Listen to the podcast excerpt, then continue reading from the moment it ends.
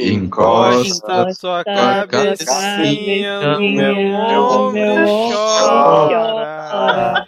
Conta Logo as suas sua mágoas. mágoa toda para mim. Para mim. Tá bom já? Eu juro que não vai Vai embora. embora, que Que não não vai embora. O que gosta.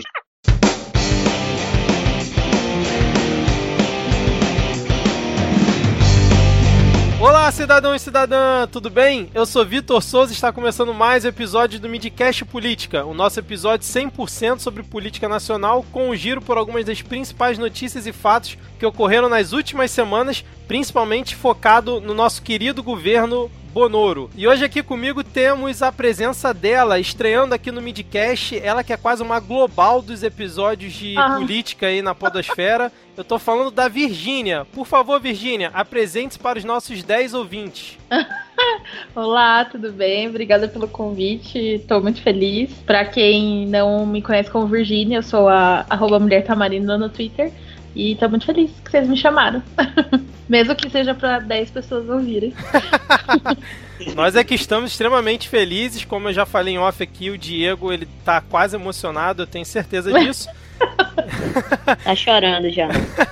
Continuando a apresentação hoje aqui, temos ele, Rodrigo Hipólito. Tudo bem, Rodrigo? Tudo bem? E aí, galera? Bom dia, boa tarde, boa noite. Queria começar aqui da- mandando um beijo pra, pra minha turma da disciplina de Balbúrdia 3. E dizer que, cara, adorei a dinâmica de hoje à noite, é, intitulada lá é, Relações Simétricas entre tirar a roupa e cheirar moconha. Baita experiência. Dizer que eu tô muito feliz aqui também de, da, da participação da, da Virgínia. A Alana, que também é outra participante aqui do, do podcast, ela não tá hoje, mas ela já, já informou que ela é uma grande fã da, da grife alquimista. Então ela já, já, já deixa o seu recado, quer, quer fazer propaganda de produtos. Ah, é, não, é. Além de falar de política e ser xingado na internet, eu também faço sabonetes. Então, se quiser comprar sabonetes, máscara de argila e tudo de mais maravilhoso dessas de cosméticos artesanais, www.alquimistashop.com. Excelente, excelente. Já viu que tá cheio de fanboy seu aqui, hein, Virgínia? vamos lá, vamos continuar aqui a apresentação dele, Diego Esquinelo. Tudo bem, Diego? Perder é fácil. Recuperar é quase impossível. Não espero o bom senso de quem não tem. Apenas, mais uma vez, a verdade. O Brasil vai vencer.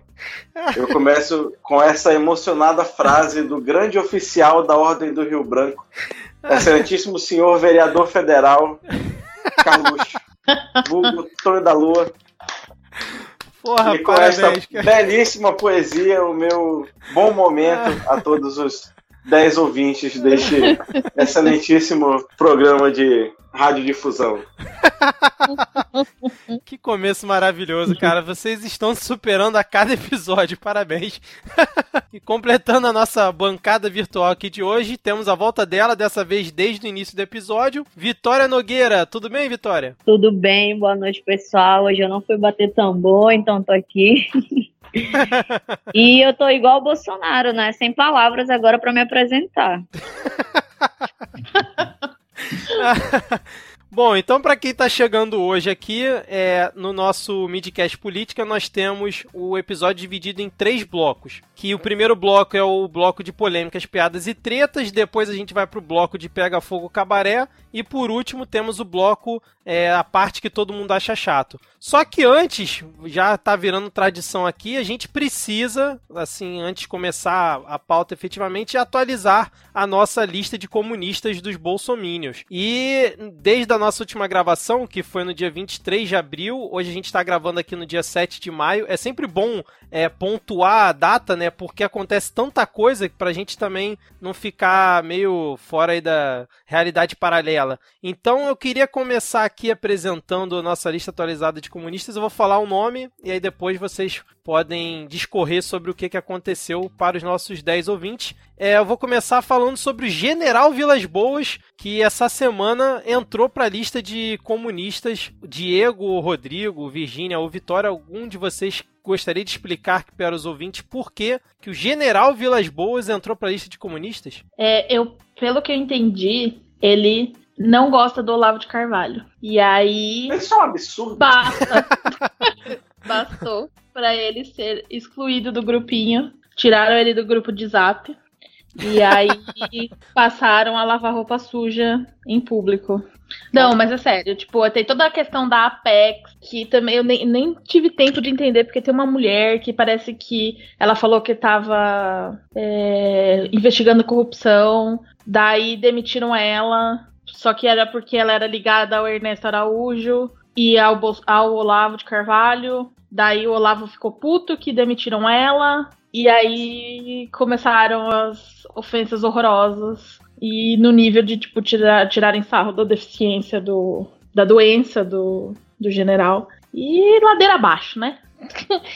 É, exatamente. Só, só para contextual, só contextualizar o que a Virgínia falou, né? Foi que assumiu como novo presidente da Apex o contra-almirante. Eu confesso que eu nem sabia que existia isso, esse negócio de contra-almirante. Nossa, eu tô aprendendo Eu não sei se existe, mas eu também sou contra.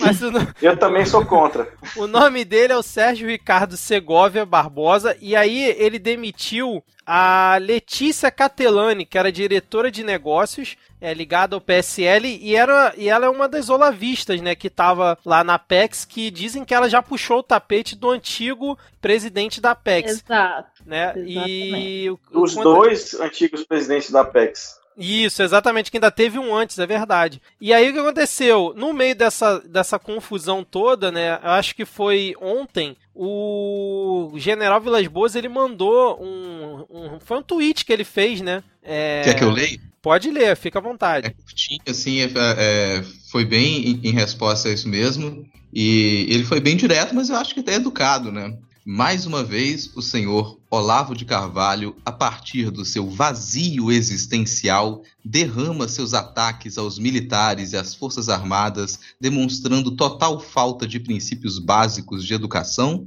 de respeito e de um mínimo de humanidade e modéstia verdadeiro Trotsky de direita não compreende que substituindo uma ideologia pela outra não contribui para a elaboração de uma base de pensamento que promova soluções concretas para os problemas brasileiros. Por outro lado, age no sentido de acentuar as divergências nacionais no momento em que a sociedade brasileira necessita recuperar a coesão e estruturar um projeto para o país. A escolha dos militares como alvo é compreensível por sua impotência diante da solidez dessas instituições e a incapacidade de compreender os valores e princípios que a sustentam. Assinado General Vilas Boas. Excelente. Isso era o curtinho, Rodrigo? Agora eu fiquei confuso, cara. É, cara, isso foi a mensagem dele, assim, como, como a Virginia comentou, a resposta do, do Olavo de Carvalho. Foi deprimente, né, cara? Bem, é, deprimente, muito ofensiva, capacitista ao extremo, assim, e os seguidores dele embarcaram nessa onda e continuaram a ofender o, o militar da mesma maneira, né? O general da mesma maneira. Então isso ficou ainda mais feio e cada vez mais as pessoas se arrependem, os seguidores do, do Bolsonaro se arrependem de terem defendido a presença ideológica ali do, do Olavo de Carvalho como principal baluarte, né? Dessa nova Tu direita. acha que se arrepende mesmo, cara? Não tô vendo isso não, hein? Eu fiquei acompanhando os comentários ontem hoje lá no Twitter, não vi muito isso não, cara. Quem se arrepende é comunista, né? É. Não, o engraçado é que no último episódio Não, mas... a gente falou que quem era contra o governo entrava na lista de comunistas. Mas agora, por exemplo, o general Vilas Boas ele não é contra o governo, mas é contra o Olavo. Então isso também já configura a pessoa entrar na lista de comunistas, né? Sim. Não, e uh, hoje mesmo eu tava vendo que também tem a questão de que o Vilas Boas foi um dos que barrou o Léo. É Léo Índio? Eu ia falar o o amante do. É, o sobrinho. O primo. O primo. Ah, o primo, e, o primo. É, é, e é, é ele, que o general evitou que ele conseguisse o, o passaporte diplomático também. E eu acho que é por isso que também parte do surto é isso. É, pode ser. Ô, Diego, selinho fada sensata pro general Vilas Boas, é isso? Não, cara, não dá para dar porque é, assim, tem, tem uma parte assim que eu concordo nessa, nessa afirmação dele, porque até o pessoal da direita sabe que o Trotsky estava errado, né? Mas tudo bem. E a outra coisa. Cadê a picareta? É que, assim, Cadê a picareta? outra coisa é assim, sério que, que o cara aqui, de cinco vídeos dele no YouTube, oito falam de culto, acho que ele falta com respeito, acho que foi meio capitão óbvio aí, o general isso é verdade. Boas. Mas é, eu, não, tô, eu não, não vi essa parte da resposta do, do Olavo. O que, que é que, que o, o general tem que ele, o Olavo usou pra, pra atacá-lo? Vocês estão falando de capacitismo aí, eu não acompanhei essa parte. Ai, foi muito horrível. Ele falou que ele- o, o general não para de cagar. E aí, fazendo referência a, a- o problema muscular que ele tem. Que é uma, é uma doença degenera- degenerativa da de músculo, né? Alguma coisa assim. Enfim, horrível. Resumidamente. Como que essas coisas vão parar? Não, segue o- assim, lá. a gente já chegou nesse nível e eles estão brigando entre si. Veja bem, entre si. E a gente já tá nesse nível em quatro meses de governo. Não, e assim, o que eu fico puto é que a galera que é assim, o bastião da moral e dos bons costumes da família brasileira, da, da tradição judaico-cristã ocidental, pega Sim. um cara que só fala de cu e aí dá tipo, a maior ordem diplomática do Brasil pra ele, velho. É, a gente ainda vai poder falar sobre isso mais pra frente, mas tem muita bizarrice nesse governo, né, cara? E é como a Virginia falou, só tem quatro meses. É, Vitória, você quer comentar alguma coisa sobre esse caso do Vilas Boas? Não, não. Ficar com o prefeito de Nova York. Beleza. Você quer começar falando aí sobre o prefeito de Nova York, que é o segundo aí da lista atualizada de comunistas? É, democrata é comunista, né? É, eu acho que ele, ele nunca não foi, ele só ficou mais comunista. É, na verdade agora Nova York é comunista, né? Porque tinha gente defendendo o boicote Ah, é à verdade. cidade. Verdade. A cidade Porque é a grande virou- maçã e a maçã é vermelha. Ah, verdade. Boa, boa, boa analogia, cara. Muito bem. É, só pra Mas contextualizar. explica aí, Vitória. Bom, essa semana, né? Todo mundo viu a repercussão que deu do pôster do Twitter do prefeito de Nova York, né? Que é o Bill, Bill de Blasio, né? Se eu não me engano. Ele praticamente incitou o Bolsonaro, né? E não foi covarde e marcou ele também na publicação, né? Disse que iria expulsar a sua intolerância, que o Bolsonaro correu e que valentões geralmente não aguentam, não aguentam um tranco, né? E que o ódio do Bolsonaro não é bem-vindo em Nova York. Então a gente já tira aí que nem todo norte-americano apoia o Bolsonaro e que ele praticamente recuou totalmente. É, exatamente. Só lembrando que ele falou isso no contexto de que o Bolsonaro tinha cancelado a viagem dele lá nos Estados Unidos, né? Porque simplesmente ninguém queria receber ele para dar tal homenagem lá que a Câmara de Comércio tinha programado para ele. Que é, antes dele cancelar, tinha, tinham soltado a notícia de que o BB, né, o Banco do Brasil e o consulado iam bancar o evento. É, já que ninguém estava querendo bancar lá nos Estados Unidos. Então, assim, foi um papelão que agora parece que ele está falando que vai tentar receber em Dallas e tal, mas ainda não está certo. Mas eu ainda tô com a ideia do, acho que foi o Diego que deu no último episódio, que o Olavo de Carvalho que tinha que receber ele lá para poder, é, dar homenagem diretamente lá pro, pro Bolsonaro, lá na casa do Olavo. Pensou o Olavo recebendo eles com aquele rifle na mão, ia ficar bacana, né, a imagem. A gente percebe aí que o governo já é totalmente desmoralizado no mundo inteiro, né? Não tem moral para muita coisa, não. E agora imagina ele recebendo a homenagem num cassino. Nossa, esse é ainda mais lindo. Acho que a gente pode trocar a casa do Olavo por um cassino. Mas isso Ai. teve umas, teve umas respostas assim. Primeiro o Rodrigo Maia, ele, ele mandou também uma, uma resposta dizendo que o prefeito de Nova York critica a intolerância de Jair Bolsonaro, mas age da mesma forma. Isso também já numa repercutindo. O Mourão, o, gener- o vice-presidente, fez um comentário que acho que é o que, que viralizou um pouco. É, que ele disse que ao ofender o presidente Jair Bolsonaro, o Bill de Blasio, ele ofendia todos os brasileiros, ele ofendia todo o Brasil. É claro que ah, as pessoas se dividiram nas redes sociais, a internet não soube lidar com isso e muita gente aí vê isso assim, eu me sinto ofendido pelo, pelo prefeito, ou não, realmente isso não me representa, é, não me sinto nada, nada ofendido. No fim das contas, cria-se todo um burburinho ali que, que atrapalha novamente a política internacional do Brasil em alguns sentidos. Não é que um pequeno fato desse vai causar um grande estrago, mas a gente já está começando a juntar uma quantidade tão grande de pequenos fatos isolados que faz com que a, a, nossa imagem, que já estava ruim, ela comece a ser cada vez mais difícil de ser recuperada, né? E vocês se sentem ofendidos também pelo Bill Blass? Com certeza não. Com certeza não.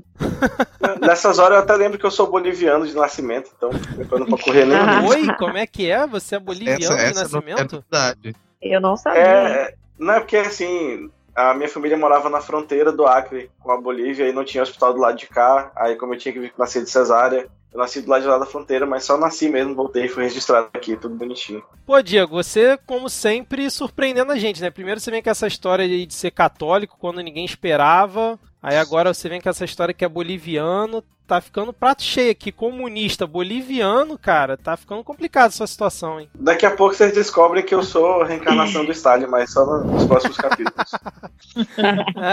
é, vocês querem falar mais alguma coisa aí do prefeito de Nova York, desse, dessa treta? Ou a gente pode seguir com o próximo aqui da lista? Não segue que isso é só o começo, né? Eu tô super interessado em saber como que o Carluxo se tornou um comunista. Então, o Carluxo eu botei aqui na, na pauta como a, na lista aqui de comunistas, apesar dele ser o grande bastião, né, Rodrigo, dele ser o cara da cruzada em busca dos bons costumes e da moralização do Brasil, ele fez um verdadeiro dois... azura raio da direita. Meu Deus! Ele tem a espada lendária, a Merdinífera, né? todo, episódio agora a gente faz uma referência a Game of Thrones, cara. Como que a gente consegue isso? Mas vamos lá. Aí eu quero ver se vocês concordam comigo se vale a pena ele entrar na lista ou não. O Carlos Bolsonaro ele fez dois tweets essa, nessas últimas semanas que foi o seguinte. Uma ele fez aqui no dia 29 de abril que foi o seguinte. Vejo uma comunicação falha há meses da equipe do presidente. Tenho literalmente me matado para tentar melhorar, mas como muitos sou apenas mais um e não pleiteio e nem quero máquina na mão. Notório que perdemos oportunidades ímpares de reagir e mostrar seu bom trabalho. Aí a galera começou a falar: Ué, Carluxo, você tá falando então que uh, o, o, governo do seu pai tá falhando aí na comunicação? Como assim você tá indo contra o governo? Deu meio que um bug ali na cabeça do, dos bolsomínios, né? E aí no dia 4 ele postou o seguinte: é, deputados vão a Roraima sentir os males da ditadura venezuelana. O livre mercado, ele, é, a concordância dele não é muito boa, mas vamos lá. O livre mercado leva ao aumento do preço do combustível, sendo a Venezuela uma das grandes fontes de petróleo do mundo. E aí ele continua lá explicando, além dos estados poderem aumentar e blá blá blá. Aí a galera Cara, também deu bug, né? Umas 18 vezes eu não consegui entender o que ele quis dizer até hoje. Eu não cara. entendi. Eu também não entendi o que, que é que ele quis dizer. E o engraçado é Hoje mesmo, o... hoje Só... mesmo ele tweetou um negócio que, tipo, não fez o menor sentido. eu, vou, eu, eu, vou até pegar. Eu acho que foi o que o Diego leu na abertura, né? Não foi? Não, Cara, acho que não. É, eu fico pensando se esse tweet não é só ele querendo dizer: olha, o livre mercado aumenta o preço do combustível, por isso a gente precisa invadir a Venezuela e roubar o preço, o combustível deles, para que o nosso possa abaixar o preço. É mais ou menos é. isso. O, o, Carlos Bolsonaro ele é realmente um mito, ele é uma entidade, porque ele mesmo afirmou aqui que ele literalmente morreu e continua entre nós. Tá aqui, ó, o primeiro tweet. Vejo uma comunicação falha há meses ah, aqui. Tá. Tem literalmente me matado. Olha o nível desse sacrifício. Vocês não sabem o que esse homem sacrifica. Por que, que Cara, ele abandona? Ele é realmente o Azora High, porque o, o, o, Senhor da Luz fica ressuscitando ele, né? Ele fica se matando. E... É. Alguém, por favor, coloca aí qual é o endereço do Senhor da Luz. Vamos perseguir esse sujeito. Mas aí, vocês concordam que ele deve entrar para a lista de comunistas ou foi só um lapso dele? Cara, Bom, ele, ele falou contra o livre mercado, né? Se falou contra São o livre mercado, obviamente é comunista, né? Com certeza. Então, beleza. Então a gente mantém aqui. É, lembrando que é, semana que vem ele pode sair, assim. Vamos colocar essa ganja, porque eu acho que eu tento encontrar lógica na, nos tweets do Carlos Bolsonaro é um desafio que vai muito além das minhas competências. Eu não tenho formação para isso, não. Mas vocês têm mais algum pra lista ou a gente pode seguir aqui pro, primeiro bloco? Não, fora você, ninguém mais. A gente pode seguir. Tem Vocês- esse risco, tá? vocês Você tá estão participando aqui desse programa, todo mundo que participa desse programa daqui a pouco se filia ao PCdoB. Ao PCB. Ah, Todo mundo se filia ao. PCB. Mas vamos lá então, vamos seguir pro bloco de polêmicas, piadas e tretas? Ah, Bora. Bom, começando aqui o bloco de polêmicas, piadas e tretas. Hoje eu não vou precisar me esforçar para fazer o Diego, o Rodrigo e a Vitória falarem bem do governo, porque o governo finalmente, na verdade, não sei se foi bem o governo, né? Porque a, sugestão acho que não veio do executivo, mas finalmente temos uma notícia boa nesse governo e eu queria que o Rodrigo contasse aqui para os ouvintes. Não, esse é o primeiro grande avanço que a gente tem desde o 1 de janeiro, né? Que a gente tem agora uma a possível criminalização, uma proposta de criminalização de uma prática cruel, uma prática que ela é degenerativa com relação a grandes espaços da nossa sociedade, que é a prática do coaching. Se vocês repararem, desde que se começou a praticar essa, entre aspas, profissão, o mundo só piorou. O coaching ele tem se alastrado por quase todas as áreas de trabalho e tem impedido que grandes profissionais da nossa, inclusive da nossa equipe de governo, como o Carluxo, eles consigam executar suas funções com a devida competência, né? Então, o, o Carluxo, por exemplo, que ele pode ser enquadrado dentro da prática do coaching de Twitter. Afinal, ele fica assessorando o pai dele ali, dando as dicas o tempo inteiro, né? Inclusive Exatamente, pelo pai, né? É, inclusive travando o acesso do, do papai ao tweet, assim, ao, ao Olha o Twitter, spoiler, menino. ao spoiler. Só contextualizando que o Rodrigo botou, é, falou aqui, lá no portal do Senado Federal é, tem uma ideia legislativa, né, onde eles botam lá uma ideia de é, sugestão de, é, de lei, e aí eles botam em, em consulta pública, e se chegar a, a pelo menos 20 mil apoios, ela entra como sugestão para entrar em tramitação na CDH. É, e aí a, a ideia da criminalização do coach, ela ela tem a seguinte descrição: se tornada lei, não permitirá o charlatanismo de muitos auto-intitulados formados sem diploma válido, não permitindo propagandas enganosas como reprogramação do DNA e cura quântica, desrespeitando o trabalho científico e metódico de terapeutas e outros profissionais das mais variadas áreas. Aí eu quero aproveitar o gancho e dizer que nisso o Olavo de Carvalho é um pioneiro porque ele já previu que isso ia acontecer e como ele poderia ser criminalizado dentro dessa nova lei, ele já foi para os Estados Unidos antes e lá ele não pode ser pego por essa lei, né? É, mas ele é só astrólogo, e astrólogo não é, não é, não é crime ainda, né, ser, ser astrólogo. Não, mas ele diz que ele é filósofo, ele é isso, ele é aquilo. Ele é o coach do, desse governo, né? Ele não poderia ser Claramente enquadrado. são atores. É o quê? Claramente são atores. Mas e você, Virgínia? Você já foi chamada para trabalhar como coach? Você já recebeu Não, é, o alguma único- ajuda de coach? Então, mu- muito me preocupa essa lei porque eu sou coach de dar calotes. Eu ensino as pessoas a darem calote em banco. Então, Bom, cara, se você estiver precisando de ajuda aí pra aumentar o seu empreendimento, me chama que eu já dei uns calotes bons no Banco do Brasil. é, então eu no momento tô dando um calote de seis dígitos no, ba- no Banco Itaú. Então, tipo, estou firme e forte. Foco, tá força, 5 ainda. foco, força e fé. E mas dito isso, eu acho tipo é desesperador que a gente tenha chegado a esse ponto. De ter que criminalizar isso, né? Eu, a- eu, eu particularmente acho um exagero, né? Mas, infelizmente, precisa pelo menos regulamentar. Só que tem a questão que muitas das práticas do desses coaches doido aí, do, do- dos- das ideias quânticas, é, tem muita coisa de igreja, né? Tipo, igreja evangélica tem, tem muita coisa parecida. E aí, não sei, acho complicado. Como é que verdade. se eles não são pegos por charlatanismo, acho bem improvável que isso vai ter alguma relevância prática. É, exatamente, né? Porque o nosso foco de charlatanismo tá justamente aí, né? Mas pelo que diz aqui nessa ideia, é o foco não seriam eles, né? Mas eu acho que a Vitória ela também ficou animada com essa história, né?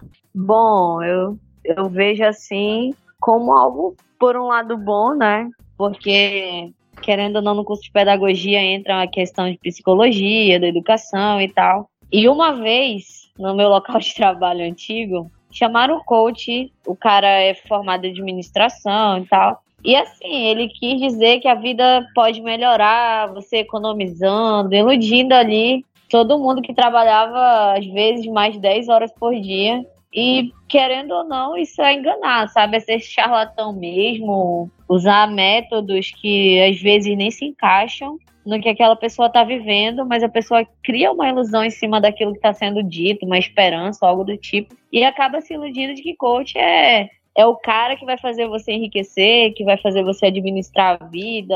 A gente já tinha os consultores, né? Então tem as pessoas que davam consultorias, tinha os personagens, tudo. Eu acho que o coaching, é um, o coaching aí comentado é um passo além mesmo. Fico lembrando que aqui no, no bairro, aqui perto, tem uma, uma clínica que supostamente é, tem psicólogos e psiquiatras formados e que anuncia na entrada da clínica psicoterapia quântica.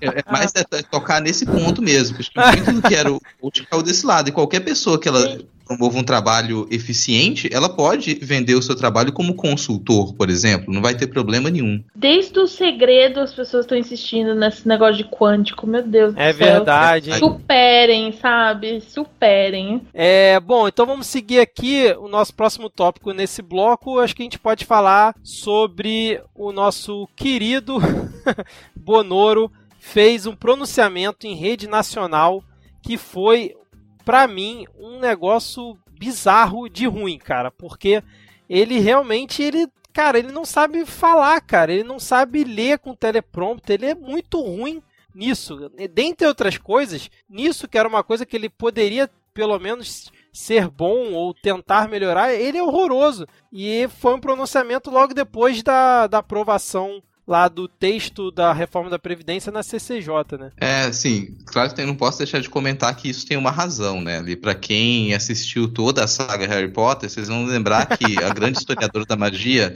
Batilda Bankshot, ela aparece em um momento do, da, do momento final da saga e todo mundo pensa que na verdade tem uma mulher ali, tem uma senhora, mas na verdade é a Nagini, que é uma cobra que ela vestiu a pele daquela Eu não senhora. que você tá contando spoiler. Olha é, aí, ó. é, mas o que acontece é que a gente tem nitidamente, claramente, um autômato vestindo uma pele de ser humano.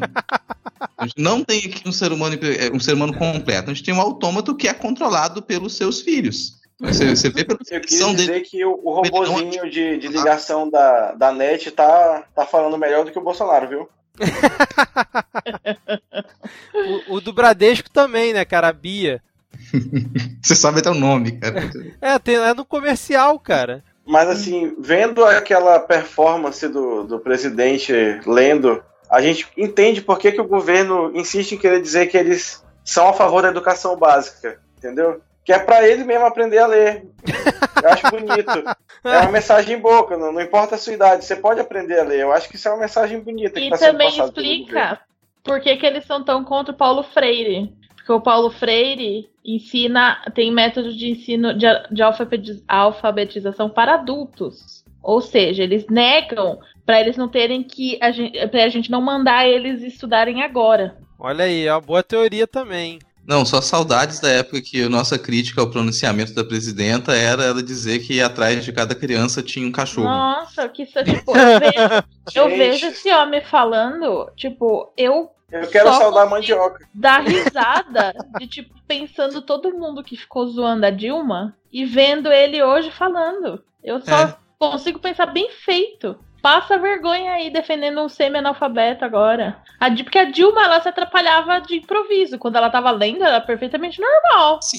Como Sim. qualquer um de nós. Mas nem isso o Bolsonaro consegue. Mas é aquilo, né? O cara fugiu de vários debates, então a galera que votou nele não tá muito preocupada em ver ele falar mesmo, não. Então, mas acho que não tem mais muito o que falar sobre isso, né? Podemos seguir aqui pro próximo tópico? Podemos. Então, beleza. Podemos. O próximo, próximo tópico aqui do bloco, que é um tópico que eu queria abordar bastante aqui, que é a questão do veto ao comercial do Banco do Brasil, que já é uma pauta antiga nesse governo, mas que a gente não falou no último episódio. É, eu achei extremamente grotesca a intervenção do Bolsonaro nessa questão, mas não me surpreendeu. Assim, vindo de quem veio, é, não foi surpresa. E, tipo, ele basicamente falou que ia fazer isso e muito, e muito pior, né? Coisa que ele já tá fazendo pior. Mas como é que vocês viram esse veto ao comercial? É, depois a gente vai explicando melhor aqui para quem por acaso estava perdido no mundo e não acompanhou essa situação. Não, só é falar que eu consigo imaginar tranquilamente todos os dias de manhã o Bolsonaro sendo ligado na tomada, né? Aí ele acorda e ele pega o celular e ele olha o que que me disseram aqui no WhatsApp e pelo que ele recebeu no WhatsApp ele vai lá e toma as decisões. Alguém mandou para ele, olha que absurdo, esse comercial dessa comunista do Banco do Brasil que vexame para o governo. Isso será possível, senhor presidente? Ele já vai lá e liga, Onix, que, que a gente pode fazer sobre isso? vai, cancela, cancela. Não, não pode ter isso aí, não. Cancela isso aí que não pode ter isso aí, não. No Brasil, família, não pode ter, não. Cara, Parece o mais engraçado é que o comercial já tava um mês no ar, cara. De repente vem a notícia assim, do nada, tipo, veto comercial e pronto, porque depois o, o, presidente do Banco do Brasil falou que a esquerda tentou empoderar minorias e caracterizar cidadão, entre aspas, normal como exceção para justificar o veto ao comercial do Banco do Brasil, cara. Eu fico sem palavras com esse tipo de declaração porque é muito absurdo. Então, é porque o foda é que assim, eu nem fico surpresa porque eles estão nessa cruzada desde a campanha. Isso é tipo. Até que demorou a, a, a eles, eles começarem a colocar essa parte em prática. Tava tudo meio difuso ali com a Damares e tal. Mas assim, o que me choca, na real, é não ter uma viva alma para falar, pelo amor de Deus, não faça isso. Você está interferindo em um lugar, em coisas que você não pode, que é contra a lei, que, sabe, assim, tipo, o básico. O básico. De não é. faça isso porque é errado, é contra a lei, é crime de responsabilidade, apenas pare. E, é. tipo, e, isso é assustador, porque a, a, mostra que esse governo está completamente fora de controle. Ele não tem um conselheiro que, ou se tem, ele não escuta. A Virginia tocou num ponto muito importante, né? Que é essa questão do governo Bolsonaro já ter colocado isso em campanha. Então ele já deixou avisado que ele iria atacar diretamente, como eles classificam, as minorias. Exatamente. Exato. Mas, mas, mas o, o bizarro é que assim. É, ficou claro, assim, se alguém tava com dúvida de, de como é que era o pensamento do Bolsonaro e dessa galera dele, para mim, ficou escancarado com esse veto, porque se você olhar, você não, ele não tem nada demais, ele não tem um discurso, ele não tem é, uma imagem que ofenda é, sei lá, os bons costumes e o que o cidadão de bem acha que deve ser um, sei lá, a representação da sociedade. Ali tinham simplesmente pessoas sendo mostradas nas mais variadas formas, é, dos mais variados jeitos, e era isso. E tipo, mais variadas só de dar o seu dinheiro pro banco. Né? Isso, né? exatamente, cara. Assim, isso. não tinha nem pelo menos na minha visão, aí eu posso também, como eu não tô dentro dessa bolha dos Minions, eu posso estar com a visão poliana aqui, mas eu vi review comercial várias vezes, não, eu não vi nenhum elemento ali que, tipo, que eu conseguisse identificar, não. Pô, esse elemento aqui Tava realmente. bem sutil e implícito, Isso. digamos, né? Exato. Não tinha. Não era um discurso é, progressista, digamos, vai. Isso, exatamente. Uhum. Só eram pessoas, não era nada além disso, eram pessoas no é. comercial, só isso. Não, e outra, e era muito claro que, que tinha um público-alvo específico pra, pra chamar, pra, que é quem tá Exato. tá começando, que tá aqui pensando em abrir conta, etc. Tipo, querendo ou não, era uma propaganda boa. assim, tipo. Sim, sim. É. Faz até, faz até a Vitória defender banco nesse caso, cara, de tão boa que era a, a, a o anúncio. Virginia comentou agora que, claro, que muitos desses comportamentos que eles têm vindo da, da presidência, eles poderiam. É, é, são significativos para uma abertura de impeachment, por exemplo, mas Nesse momento, impeachment não é interessante para ninguém. Ninguém quer fragilizar mais assim os processos democráticos com um novo impeachment, né? Isso não é um mecanismo para ser tirado do bolso assim e colocado na mesa. Só que esse tipo de, de autocrise que ela tem se que ela tem, tem, sido constante, isso também tira a paciência do próprio Congresso, assim, é constantemente você tem a chamada do Congresso de, olha, vamos focar nisso aqui, foca, foca, bate palminha e foca, só que toda semana você tem uma, uma nova crise feita pelo próprio governo, né, então, isso que coloca a situação ainda mais estranha, porque o, a presidência não tá, parece não estar tá interessada em dar andamento às propostas que ela mesma colocou. O Congresso ele perde a paciência com a, com a presidência. A população começa a, a responder só a essa, essa autocrise e ninguém está pensando que seja possível, que seja interessante agora um processo de impeachment. De forma geral, a gente parece ficar sem saída. Eu não sei qual que, foi, qual que foi o posicionamento de vocês em relação ao impeachment da Dilma, mas eu defendi e defendo até hoje. Mas porque, acima de qualquer coisa, a ideia de que isso é, que o impeachment fragilizaria a, a, a democracia ou as instituições, na real, é, para chegar nesse ponto é porque já está muito fragilizada. A Dilma, ela estava num, numa toada de mentiras, de campanha e falta de legitimidade e todo aquele e lava jato e tudo mais e não vou nem entrar no mérito do, da atuação do Moro e tudo mais. Isso não gosto nem de lembrar. Mas, é, por exemplo, hoje, se a gente chegasse e, e, aí, por exemplo, se você parar pra pensar no, no impeachment da Dilma, teve o rompimento, que é traumático, que, de fato, porque afinal de contas, né, não, era, não é o curso normal das coisas. Mas depois, querendo ou não, o Temer trouxe um pouco de estabilidade, digamos.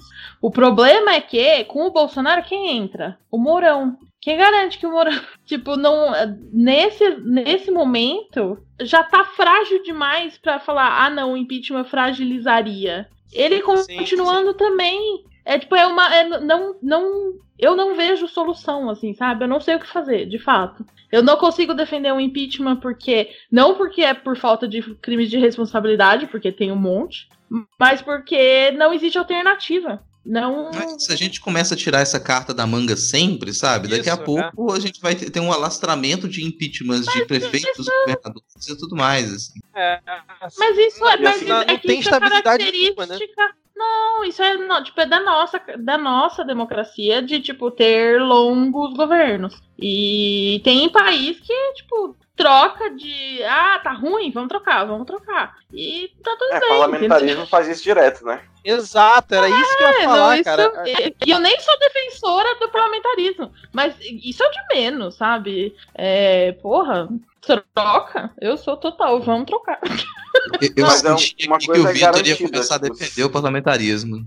Não, é porque, um cara, do jeito que tá o Brasil, o parlamentarismo tá arriscado ser melhor do que tá agora, porque afinal das contas, quem, quem que manda, né, na, na real, né? E quem... Vitor, se... para um minuto e pensa no nosso parlamento. Eu vou dizer uma coisa, uma garantia que a gente tem é que se rolar o impeachment e entrar o Mourão, a gente vai ter uma pessoa que é competente, na medida do. Né, em, algum, em alguma capacidade, ninguém chega a general do exército sendo uma, sendo uma pessoa que não tem articulação política, que não sabe fazer as coisas, uma pessoa pragmática. Então, é uma coisa que eu tenho falado com uma certa frequência. Se esse desgoverno, todo desencontrado, que ninguém articula, que ninguém sabe o que está fazendo direito, já está dando tanta merda, imagina se você pegar uma pessoa que sabe o que está fazendo, que tem vontade de fazer e que vai colocar uma galera que vai saber fazer. A, a velocidade é que a merda vai andar. É, é, isso é um ponto, porque assim, querendo ou não, é, a gente do ponto de vista de oposição, o governo está de mãos atadas e ele não ele engessado e não consegue evoluir nas pautas deles. Então, pra gente que é contra as pautas deles, o governo tá excelente. O que me preocupa é, tá, tudo bem, agora tá um horror, mas e se eles se organizam?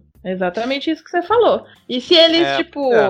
botam a casa em ordem? E aí como é que fica? É, só, só tenho um ponto com isso, que eu acho que em alguns aspectos da, de promessas do, do, governo, ele tem andado alguns passos até largos, principalmente no, no, no desmonte da, da estrutura de, de, proteção ambiental e de proteção dos povos indígenas. Assim. Isso tem sido muito isso é acelerado, é já tem sentido na Mas pele. Mas você sabe por quê, né? Porque ninguém liga. Exato. Ninguém liga. Vamos, vamos ser sinceros. Ninguém liga. Então, é. eles podem fazer o que eles quiserem. As pessoas não vão continuar, vão continuar não ligando. É, porque no fim das contas o que acaba repercutindo são. É isso que a gente estava debatendo aqui. É o Bolsonaro ficar falando de forma bizarra em rede nacional, é o veto no comercial do Banco do Brasil, e uma outra declaração maluca que ele faz. Enquanto isso, o desmonte que o Rodrigo citou vai, vai seguindo porque realmente ninguém tá prestando atenção, né? Sim. É impressionante. Não, mas isso ninguém liga em nenhum governo, né? Sim, tipo, sim. Pauta ambiental, é, não tá todo mundo cagando. Indígena, Ah, então. no- nos sete anos de governo, seis, sete anos de governo da Dilma, ela demarcou uma terra indígena. Pô. E aí Imagina. falava-se tanto naquela época quanto se fala agora, que é nada. É, Exato. exatamente. Uma coisa pra Tá, falar. Vitor, é porque a gente tá aqui, né? Como é que é o nome desse bloco mesmo? Qual é o nome desse bloco? Polêmicas, piadas e tretas. Eu não ouvi piada, eu quero ouvir uma piada. É verdade, cara. Tá achando que a gente é peixe palhaço? Mas o, o Diego, pode dar o, o selo Fada Sensata pro Burger King, que entrou no meio dessa polêmica essa semana? Pode dar o selo fada capitalista. Aproveitou, cara. É isso aí. Tem que. É isso aí, Pegou- surfou na onda. É, surfou na onda. É, pra, pra quem não viu o Burger King essa semana, ele aproveitou essa discussão toda e eles fizeram uma postagem com o seguinte texto, né? Procura esse elenco para comercial. O Burger King está recrutando pessoas para seu novo comercial. Para participar, basta se encaixar nos seguintes requisitos. E aí os requisitos eram justamente relacionados às pessoas que foram vetadas lá do comercial é, que o Bolsonaro é, censurou, né? Vamos dizer assim. O Burger King, né, é, é uma das empresas que acaba também financiando a educação privada aqui no Brasil, né? Então, ter popularidade é importante. Então, a gente vê que é um ponto que eles tentam se encaixar de popularidade com o povo brasileiro. Eu esqueci, é, mas é até aquela empresa que financiou a Tabata, a nossa Tabata Liberal, Não fala, não fala assim o minha querida, fundo- não, hein? Aquele negócio que. que é Aquele, o pessoal Ué, mas fala chamar que de liberal é treinou ela. É o quê? Ah, pra, mim, pra, mim, liberal nem é gente. Chamar de liberal fala- é xingamento? Ela só falou Não, que mas é- liberal. Não, mas é porque a Vitória falando, né? Como a Vitória a gente sabe que é comunista, então liberal é quase um xingamento. É, não, pô. mas nisso ela tá certa. É isso aí, Vitória. Liberal nem é gente. É isso aí. Mas segue aí, Vitória, desculpa. Pois é, é, a empresa ligada ao Burger King, né, que é uma das, uma das financiadoras, também financia a questão educacional de privatizações aqui no Brasil. E é uma das que financiou Tabata Amaral durante muito tempo. Durante o tempo que ela estudou e tal, investiu na carreira dela. É, entendi. Eu não, não tinha feito essa re- correlação, não. Interessante. É, e aí, vamos pro próximo tópico? Ou vocês querem falar mais alguma coisa sobre esse ponto? Não, eu já tava me perguntando aqui agora se, se quem tá interessado em vir fazer turismo no Brasil, se além de comer um bom Burger King, também vai poder comer outras pessoas.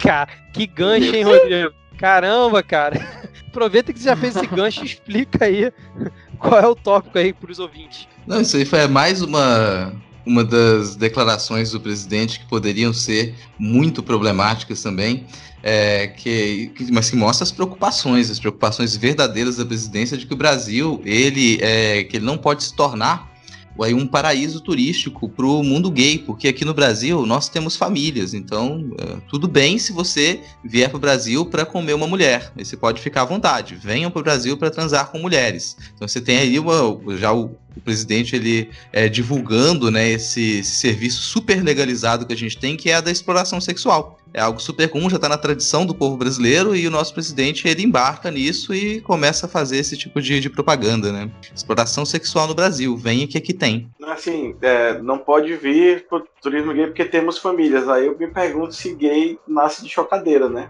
Não, até onde eu sei, é. mundo tem família, ué. É. Não, e outra, o maior evento, o maior evento de São Paulo é a parada gay. E aí o cara fala uma idiotice dessa. Então, tipo assim, é, é realmente não tem noção de nada. É impressionante, cara. É, eu lembrei quando tava tendo aquela polêmica do Golden Shower lá do, do Trump, não do Bolsonaro, do Trump, né? Que tem aquela alegada fita num, num quarto lá em Moscou. E uma vez fizeram uma pergunta sobre isso pro Putin, e aí o Putin falou que realmente as prostitutas da Rússia eram as mais bonitas do mundo. Caramba, Eu cara. vejo também que o Bolsonaro, ele tá. O Bolsonaro tá bem desesperado em questão de popularidade caindo. Então, como ele viu que a força dele durante a campanha toda foi agregar os costumes da família tradicional brasileira, agora ele está tentando retomar para que ele também retome a popularidade com é, o povo, com os eleitores dele. Porque ele tem perdido essa popularidade. Então eu vejo que ele está tentando atrelar as coisas e retomando até aquele discurso nojento de campanha dele. Sim, tá, tá falando para aquela base dele ali dos 15, 20% que estava já junto com ele desde o início, para tentar manter essa galera barulhenta e fiel a ele, né? Mesmo com esse desgoverno todo, né? Mas a, gente tava falando do, do Bolsonaro aqui, o Rodrigo até citou a questão da autocrise. Cara, eu me vi obrigado a concordar com o Marco Antônio Villa hoje, na fala dele lá no programa da Jovem Pan. Eu até mandei lá no nosso grupo que ele falou justamente isso, cara, que esse governo é o governo da autocrise. Ele mesmo vai se embolando no momento em que, tipo, a oposição tá completamente quase que descaracterizada, sem força nenhuma, e o próprio governo vai criando crise, vai fazendo um bando de bobagem, ah, superando as expectativas nossas, né? E assim, não, não, tem, cara, não tem pra onde correr, não tem nada, não tem nada para apresentar até o momento. Bom, mas vamos lá. Tem, tinham mais três tópicos aqui que o Rodrigo marcou que era para cortar da pauta, porque senão ia ficar muito gigante.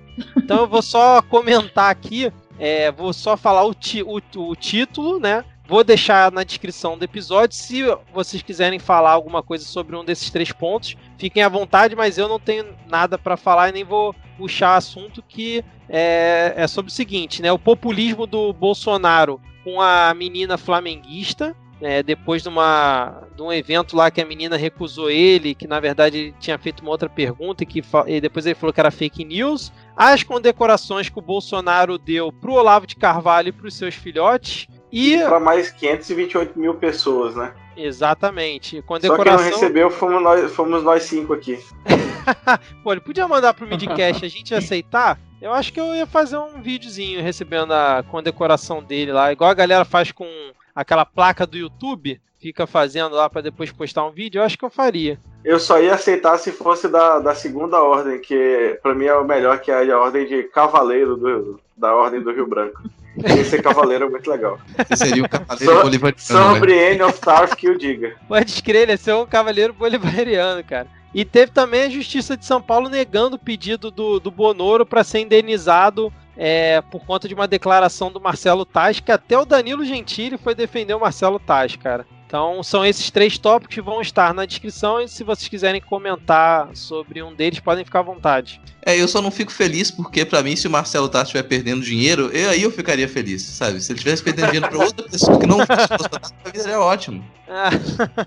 a, a, justiça podia ter trucado e dito, não, beleza, tu vai pagar a indenização, mas é para essa família aqui, da família, por exemplo, para a família que teve, é, para qualquer família que, que teve a é porque eu lembrei do, do, do, do Auschwitz passeando de helicóptero e metralhando a esmo e a, Nossa, as, cara. as comunidades no Rio. Mas tipo, tira o dinheiro do Marcelo Tais e dá pra qualquer pessoa que mora numa comunidade dessa que foi metralhada. Aí a situação tá assim, você começa a pensar numa coisa que terminaria numa piada, mas o final do comentário continua é. a ser trágico. É. é, cara. É, cara. Eu, eu, como morador do Rio, eu a cada dia fico mais abismado com o Fuzitzel é outro que também está superando as expectativas. Mas vamos lá, vocês querem falar alguma coisa? A gente pode ir pro próximo bloco. Acho que pode ir pro Pega Fogo pode Cabaré ir. logo. Então vamos lá, Diego, por favor, faça as honras. E pega fogo, cabaré! Um dia eu vou aprender o resto da letra. Daqui pro episódio 10. Larará, larará.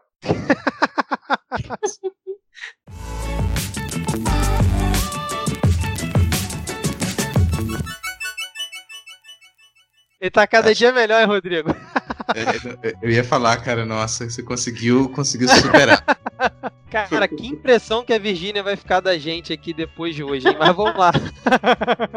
Bom, vamos então começar aqui o próximo bloco, que é o Pega Fogo Cabaré, e não poderíamos começar diferente da notícia que foi o Carlos Bolsonaro, nosso querido Carluxo, vetando o acesso ao Twitter do próprio pai, o Bonoro, que foi justamente no dia seguinte da nossa última gravação. É, Aí, é vocês... essa notícia, você entende por que, que o governo faz tanta questão de, de tentar resgatar os valores da família tradicional brasileira. Olha, hoje em dia é um absurdo. É filho castigando o pai.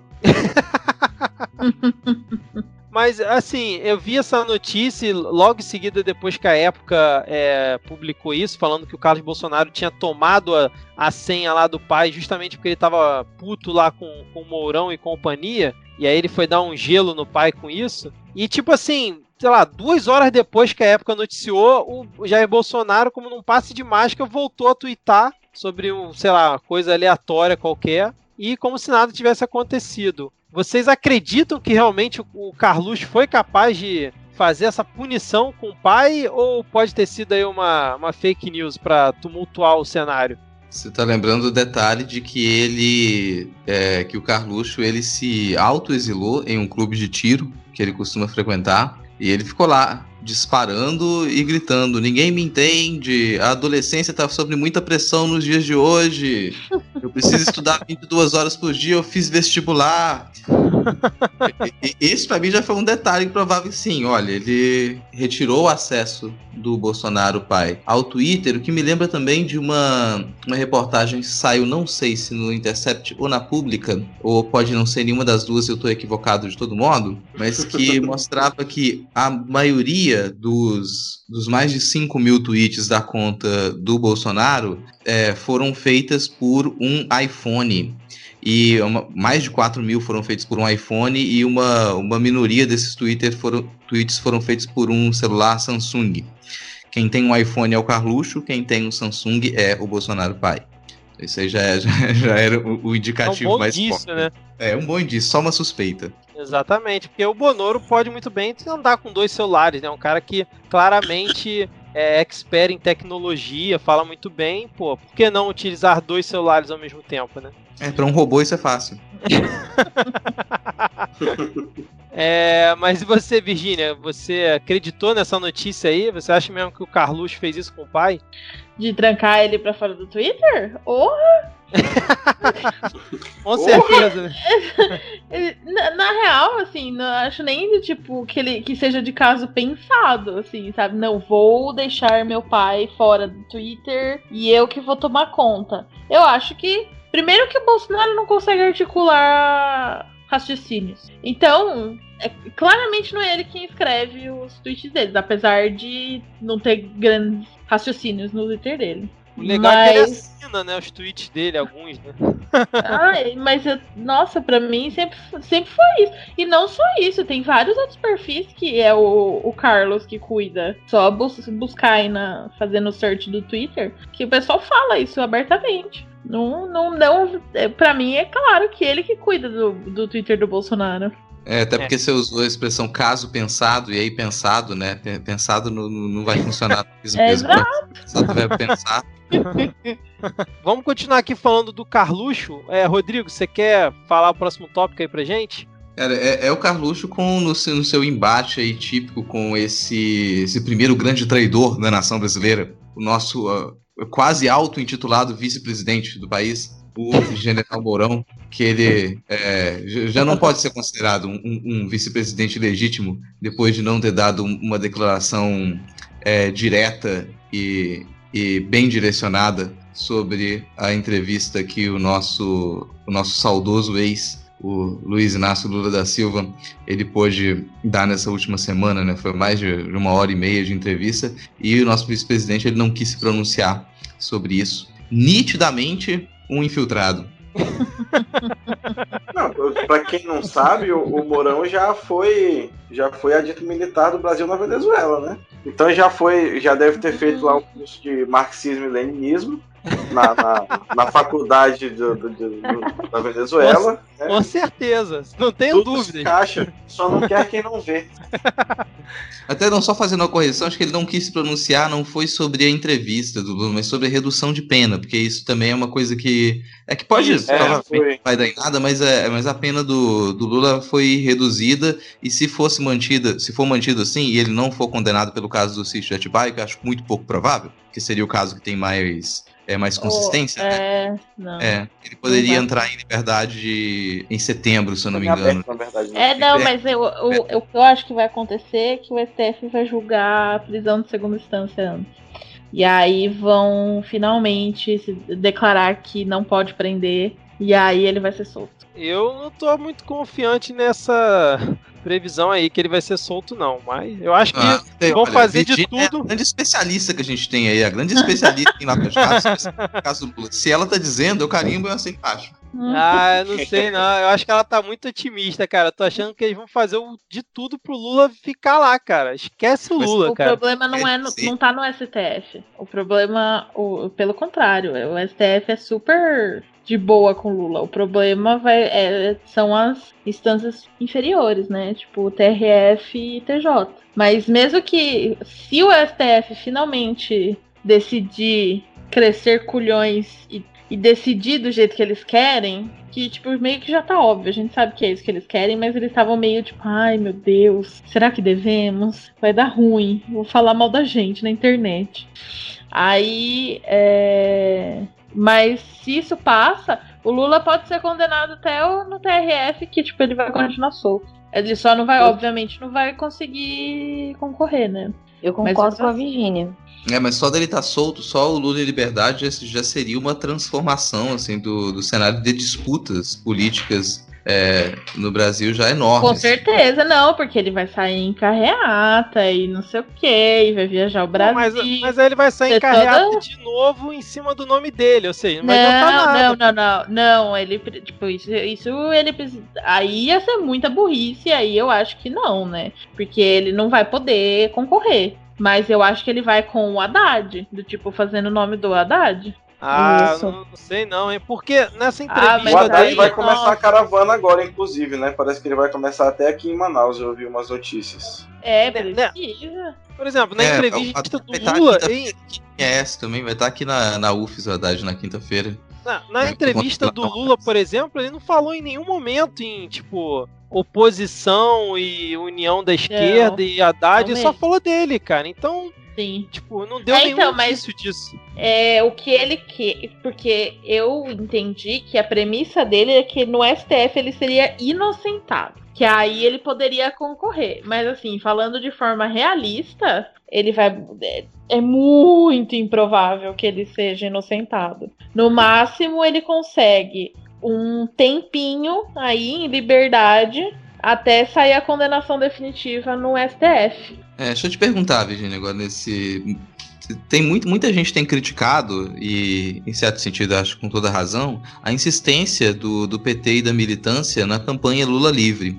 Você acha que essa, essa insistência ela pode ter algum resultado, nesse caso do, do Lula ele conseguir chegar a ter um tempo de liberdade? assim? Não, não. Parece- São coisas completamente não relacionadas. Hum. Tipo, inclusive, é, seria muito mais coisa do acaso do que de fato militância, sabe? Porque a- a- o Lula livre, na real, é Lula solução de todos os problemas. Toda vez que eu Exato. critico, toda vez que eu critico a questão do foco da esquerda no o foco dos petistas no Lula livre, sempre vem o ah, mas você quer que a gente deixe ele apodrecendo na cadeia, sendo que ele solto, ele resolveria as coisas. Sendo que não, é, tipo, por mais que, por exemplo, o Lula tava muito confortável, ele só foi voltar pra política quando a água bateu na bunda. Que aí foi quando teve toda aquela treta do, dele ser, voltar a ser ministro. E, tipo, o Lula tava lá na dele, gente. Pe- pensa governo Dilma 1, começo Dilma 2. Cadê o? Cadê o Lula? Onde, Lula? Onde estava Lula? Exato, exato. Dando palestra pro Debreche. É isso aí. Tava cagando pro povo. Ele, é, tipo, eu foi- só tem memória curta com isso, sabe? E eu fico muito puta da vida. E, e, e se ele for solto agora, eu pago pra ver ele fazer ele fazendo além de tipo campanha. É, eu Ah, também. porque Pago pra ver. Não Agora virou uma questão de ego. Você vê que é, ele tá rancoroso. Não é Isso. porque ele isso tem é um que eu- projeto pro país. Não é Concordo. mais sobre isso. É sobre vingança. É. Tipo, tanto aquela parte que ele fala do, porque, do Dallagnol e não sei o quê. Por mais bosta que o Dallagnol seja, não me processe, pelo amor de Deus.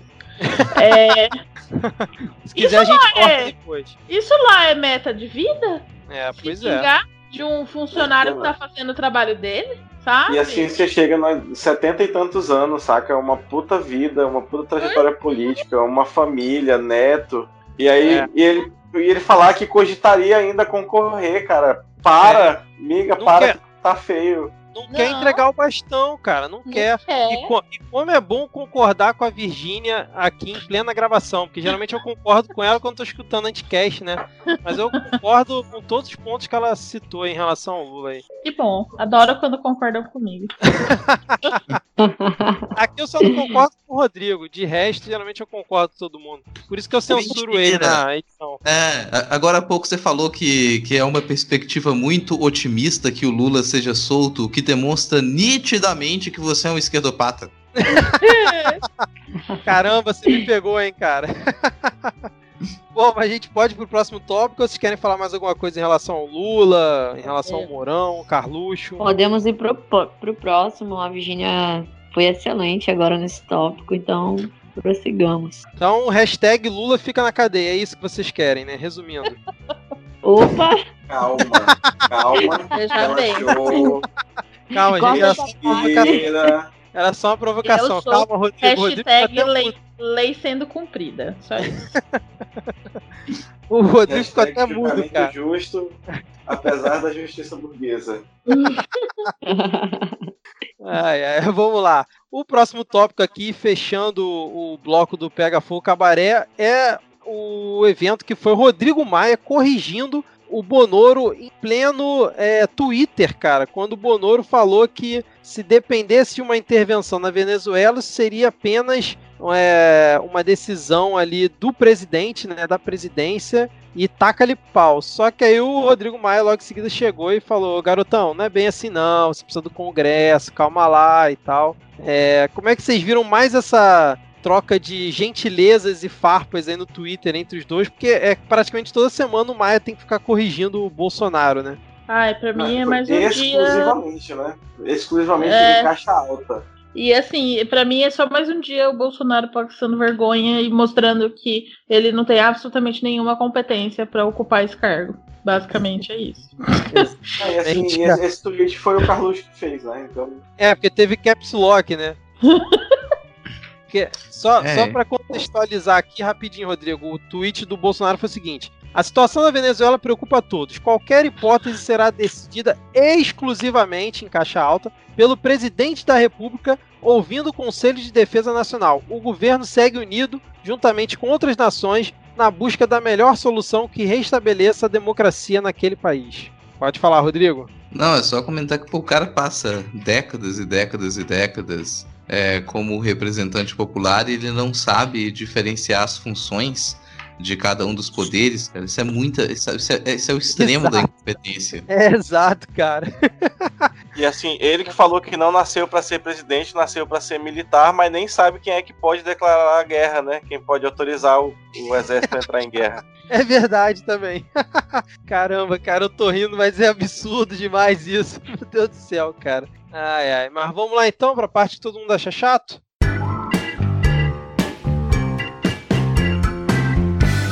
Então, começando aqui o nosso último bloco, finalmente na parte que todo mundo acha chato, já temos aqui, deixa eu ver quanto tempo de gravação, hein? Uma hora. Não, olha só, menos de uma hora de, de gravação? Não, tem mais de uma hora já, né? É porque eu tive que É, sair o um eu- meu tá dando uma hora e oito, então a gente já deve estar com uma hora e quinze, mais ou menos. Exatamente. Chegamos cedo aqui nessa parte, né, cara? Agora a gente vai poder falar bastante. O Rodrigo fica até feliz. É, não poderíamos começar diferente esse bloco, sem dúvida nenhuma, é, falando é, a respeito do ataque às universidades federais que o governo, com esse novo ministro da Educação, que eu ainda não aprendi a falar o nome dele, como a gente falou aqui no episódio anterior, que a gente talvez fosse sentir saudade do Vélez, é, foi um ataque explícito onde o MEC anunciou que cortaria 30% da verba para todas as universidades federais e isso afetaria diversos serviços e o funcionamento de várias instituições ao longo do Brasil. É, e eu queria que ou o Diego ou o Rodrigo, que estão mais envolvidos nessa parte, começassem aí falando as impressões dele a respeito desse bizarro, mais um fato bizarro do governo Bolsonaro. Quer chorar de ódio primeiro, Diego? Quero, porque eu, eu para quem não sabe, para quem não ouviu, eu trabalho na Universidade Federal do Amazonas. Aí, no mês passado, eu fiz um uma cotação, um pedido de, de material de laboratório para as nossas aulas práticas. E assim, é um processo muito complicado, tem licitação, aquela coisa toda. Mas aí, assim, eu já tinha pouca esperança que algo fosse comprado. Agora eu tô com zero esperança que algo seja comprado. Né? A minha universidade teve 38 milhões cortados aqui e foi uma das que teve um corte menor, assim. Teve, por exemplo, o hospital universitário, para eu não lembro agora os nomes direito, tem uma, um arquivinho que teve 70% do orçamento cortado, e eu não sei como é que você corta 70% do orçamento de custeio de um hospital. É, o corte foi meio desigual, teve universidade que teve corte de 40%, teve corte de 10%, foi, variou um pouco do, do tamanho do, da balbúrdia, né, do tamanho, do tamanho do orçamento da universidade. E assim, é, e é, é, muito complicada essa estratégia de, de comunicação que eles fazem de soltar um monte de informação ao mesmo tempo, porque para muita gente estão achando que estão tirando da universidade para colocar na educação básica, mas a educação básica teve um corte de 39% também, né? Então, não sei, cara. Tomara que eu tenha emprego daqui a um tempo. É, falo que isso é, é é chorar de, de raiva, porque a gente tem os cortes direcionados e realmente o, o principal foco dos cortes foi a educação pública. É, e a gente fala de cortes, acho importante falar da, da, palavra remanejamento, porque muito do que a gente teve aqui nesse, nesse momento foi um remanejamento de, de verba depois de uma análise da junta de execução orçamentária que ela é formada ali pela, pelo o, o, grande Ministério da Economia, o Super Ministério da Economia e da Casa Civil, que diagnosticou que o governo, que a, a máquina pública ela poderia ser paralisada. Então a gente já, já teria uma, uma perspectiva de, de, de um déficit de 139 bilhões para manter a estrutura do governo e a gente precisa, foi necessário remanejar parte do, dos investimentos de outros ministérios, é óbvio, de que, que você tira de imediato, né? Aí se tirou da educação para poder passar esse investimento para alguns outros ministérios, como a infraestrutura, que é, recebeu seus, seus 2 bilhões, e o desenvolvimento regional, que recebeu seus 800 milhões. Então, eram algumas áreas que elas já estavam para parar também. A saúde só não recebeu corte porque direto, porque já estava no limite. Então você tem tá ali uma. Constitucional. É, exatamente. Você não, não cortaria da saúde, mas o, a educação ia partir para o mínimo. Então você, e, esses cortes eles ainda não seriam também o fim da picada, porque você teria uma outra alternativa, isso piora essa, essa perspectiva. O, a gente ainda teria como cortar de uma de uma como poderia dizer, de uma, é, é, uma, é uma poupança do governo. A gente ainda tem uma, um seguro de alguns bilhões que eles poderiam ser aplicados agora para resolver a situação dessa paralisia da máquina pública que é o que a gente chama de, de reserva de contingência, né? Uma, uma poupancinha para ela, ser, ela ser utilizada no momento extremo e o governo não considerou que esse fosse um momento extremo. Isso significa o quê? Que a gente tem aí uma perspectiva de que as coisas possam piorar. Se a gente não tiver um crescimento de arrecadação para que, o, de forma geral, o crescimento do país ele bata ali os 2,2% que era a perspectiva do início de governo, nesse momento a perspectiva é de 1,7% apenas, a gente teria que usar essa reserva, que é a nossa reserva limite. Então, isso significaria, um, um, traz uma expressão que a gente ouviu recentemente com relação à paralisia do orçamento nos Estados Unidos, que é o shutdown. Então, a gente teria ali uma, uma paralisia da máquina pública até que a gente conseguisse resolver essa situação. É, é, esse o cenário que a gente tem. Então, sim, foi cortado no, no osso diretamente da educação pública agora, o que tem a perspectiva da maioria das instituições federais não conseguirem iniciar o segundo semestre, se isso se mantém, mas é aquela história, sempre pode piorar. Então, se a gente chegar à nossa reserva realmente e tiver que retirar os últimos bilhões para poder manter a máquina pública, a maioria das estruturas do, do sistema público elas vão parar. É, é essa e assim, felicidade. Assim, é, esses cortes cortes, eles se traduzem direto, porque assim, folha de pagamento o governo não pode mexer porque a Constituição não deixa, mas esses cortes se traduzem direto em verba de custeio. Então, a universidade vai fechar porque não vai dar para pagar luz, não vai dar para pagar água, não vai dar para pagar segurança, limpeza. Essa, essa, semana já teve um Instituto Federal que já mandou embora 1.500 funcionários de terceirizado porque não tinham mais como pagar. E aí, junto disso, vai assistência estudantil, que é a gente que depende da universidade para comer, para dormir, gente que recebe, que mora em uma outra cidade, recebe auxílio da universidade para para morar na, na, no lugar que tem a universidade e para comer lá. E assim, nem querendo entrar na parte das bolsas de pesquisa, de ensino, de extensão, isso aí a galera já não liga mesmo, né? Mas, pô, vai ter gente passando fome, de verdade, por causa desses cortes. Né? Tanto as famílias da, das pessoas que estão sendo demitidas, quanto os estudantes. É, lembrando que o corte mais é, divulgado é o corte nas instituições federais, mas é de ensino superior, mas a gente também teve cortes para educação básica. Então isso também vai afetar as escolas de educação básica.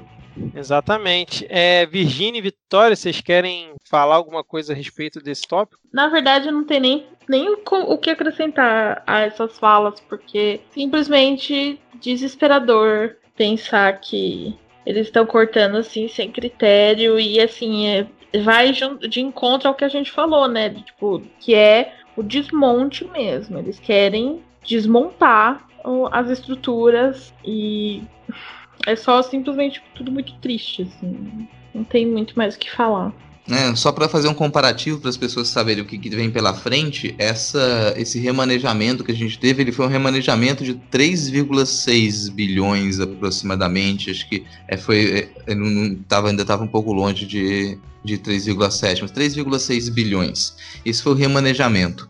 E a nossa reserva de contingência ela é de menos de 6 bilhões para manter a máquina pública. Você imagina, se esse corte que a gente teve agora, de menos de, de 4 bilhões, ele já resultou nisso, se a gente chegar a usar a, a, reserva de contingência de menos de 6 bilhões, a partir daí a gente não vai ter simplesmente investimento nenhum.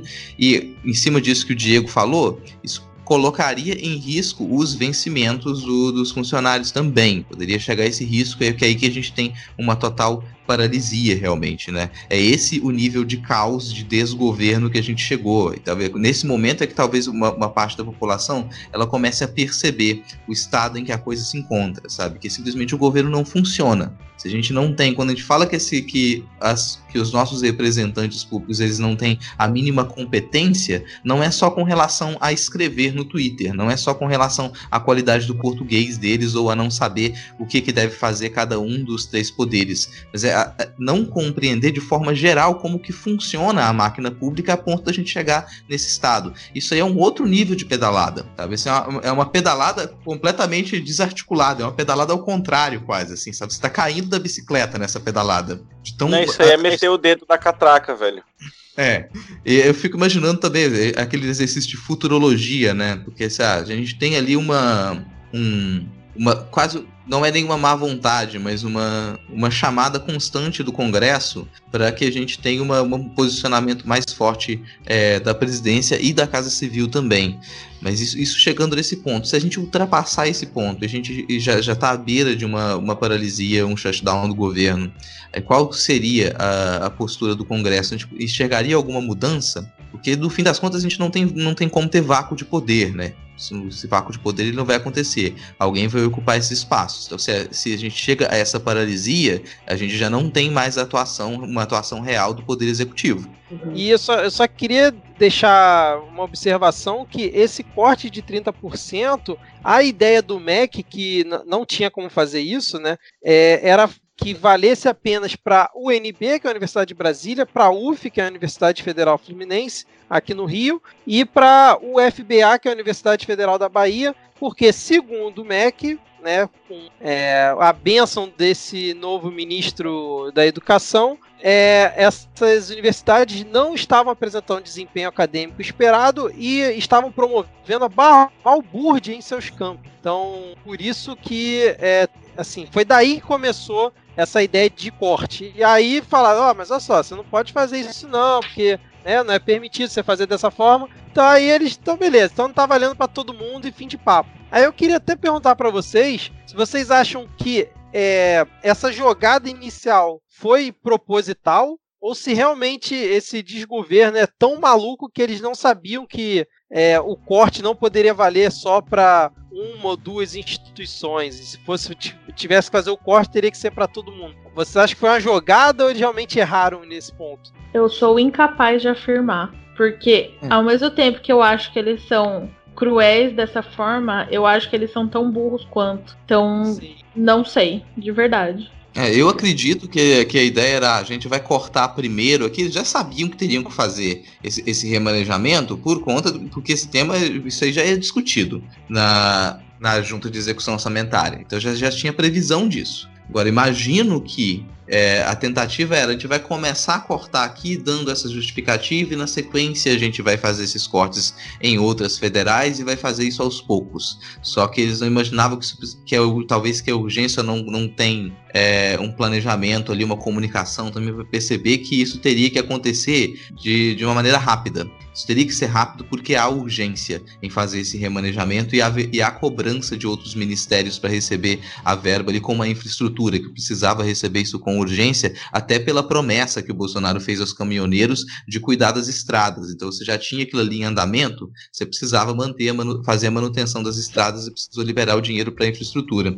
Então essa falta de comunicação talvez fizesse com que o Weintraub anunciasse esses primeiros cortes, já imaginando que faria outros, mas não, tem, não teria pensado de imediato que ele teria que fazer todos de uma vez, né? Sim, sim, verdade, cara. É um bom ponto e eu confesso que a minha visão é que eles realmente erraram, cara. Eles não sabiam que não podia cortar só de três universidades e aí depois ampliaram, porque obviamente eles não iam voltar atrás nessa porque desde o início a gente sabe que a galera que está nesse governo é totalmente contra as universidades, né? Eles querem fazer o maior desmonte possível, tá cada dia mais claro isso, né? Mas eu tava até vendo uma questão, não sei se vocês acompanharam, eu não tô com os dados aqui, eu procurei e não achei que, tipo, as, eles citaram essa questão de desempenho acadêmico, mas no ranking que geralmente fazem é, das universidades que mais produzem, as universidades públicas estão sempre ali no topo, né? Sei lá, da, das 50 melhores, sei lá, mais de 40 são públicas, né? Se eu não estou enganado. Sim. A UNB, inclusive, ela tá, acho que ela tá entre as 10 primeiras da América Latina. Então a UNB, ela é referência para muita coisa também.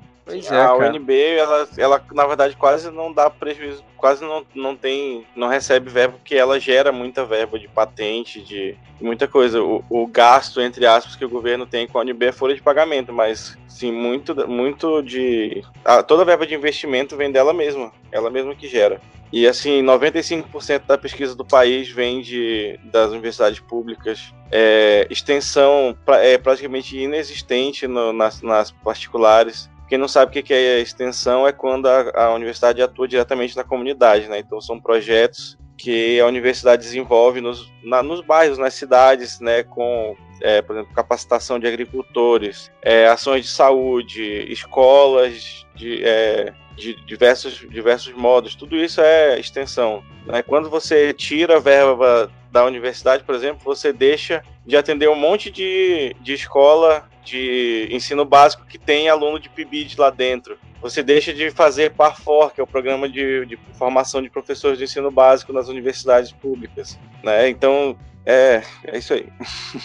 Eu acho que só pontuando uma coisa que o Vitor falou, né? Que o governo Bolsonaro errou né, nessa, nesse corte de verbas. Como ele não conseguiu só cortar a verba de três universidades, teve que cortar de todas eles erraram tanto que eles não estão é, nem respondendo às pressões populares que eles estão sofrendo agora. Então a gente vê aí que eles são caladinhos por terem errado. É, falando em impressão popular, foi, foi bonito o protesto dos alunos ali do Pedro II, né, em frente ao Colégio Militar aqui no Rio, em que o Bolsonaro estava participando de um evento. Vocês viram isso? Sim, eu vi. Sim. Inclusive, a galera que está assistindo a gente, dia 15, agora dia 15 de maio, vamos às ruas defender as nossas universidades. Vitória, farei o possível para publicar esse episódio antes de 15 de maio para esse seu convite, esse seu recado fazer sentido, tá? tá bom. bom, mas vocês querem falar mais alguma coisa sobre esse tópico? Para mim, eu acho que era o tópico mais importante de toda a pauta hoje, porque o que foi feito realmente é um afronte a, sei lá, cara, evolução da, do nosso país. É, não, não, a gente não pode esquecer também que esses cortes, eles, é, eles têm sido feitos de forma muito incisiva desde 2014.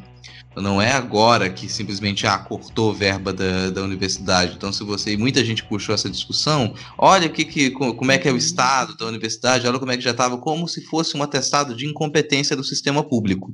Quando, na verdade, muito da manutenção das universidades federais já estava aquém por conta de cortes que acontecem desde 2014. Você pensar, assim, são anos de cortes, anos de falta de manutenção, e isso explica por que, que a Universidade Federal do Espírito Santo, aqui, a UFES, no mesmo dia em que anunciaram o corte para cá, a gente teve um incêndio numa estação de manutenção, numa estação de distribuição de energia que poderia ter se alastrado pela universidade inteira, né? Então a gente tem é, é nesse estado que já em sucateamento que se encontram muitas dessas instituições federais, instituições públicas, e isso faz, isso causa a impressão de que o material público não está sendo bem tratado, de que não há grande competência dentro das universidades federais, dos sistemas públicos. Isso funciona muito bem como um lobby para o ensino privado, né? Como a Vitória estava comentando também. Sim, sim. É, mas esses, esses 30% que anunciaram agora, eles são 30% a mais, porque quando o orçamento começa o ano na universidade, já vem com uns 30, 40% de corte de natureza, assim.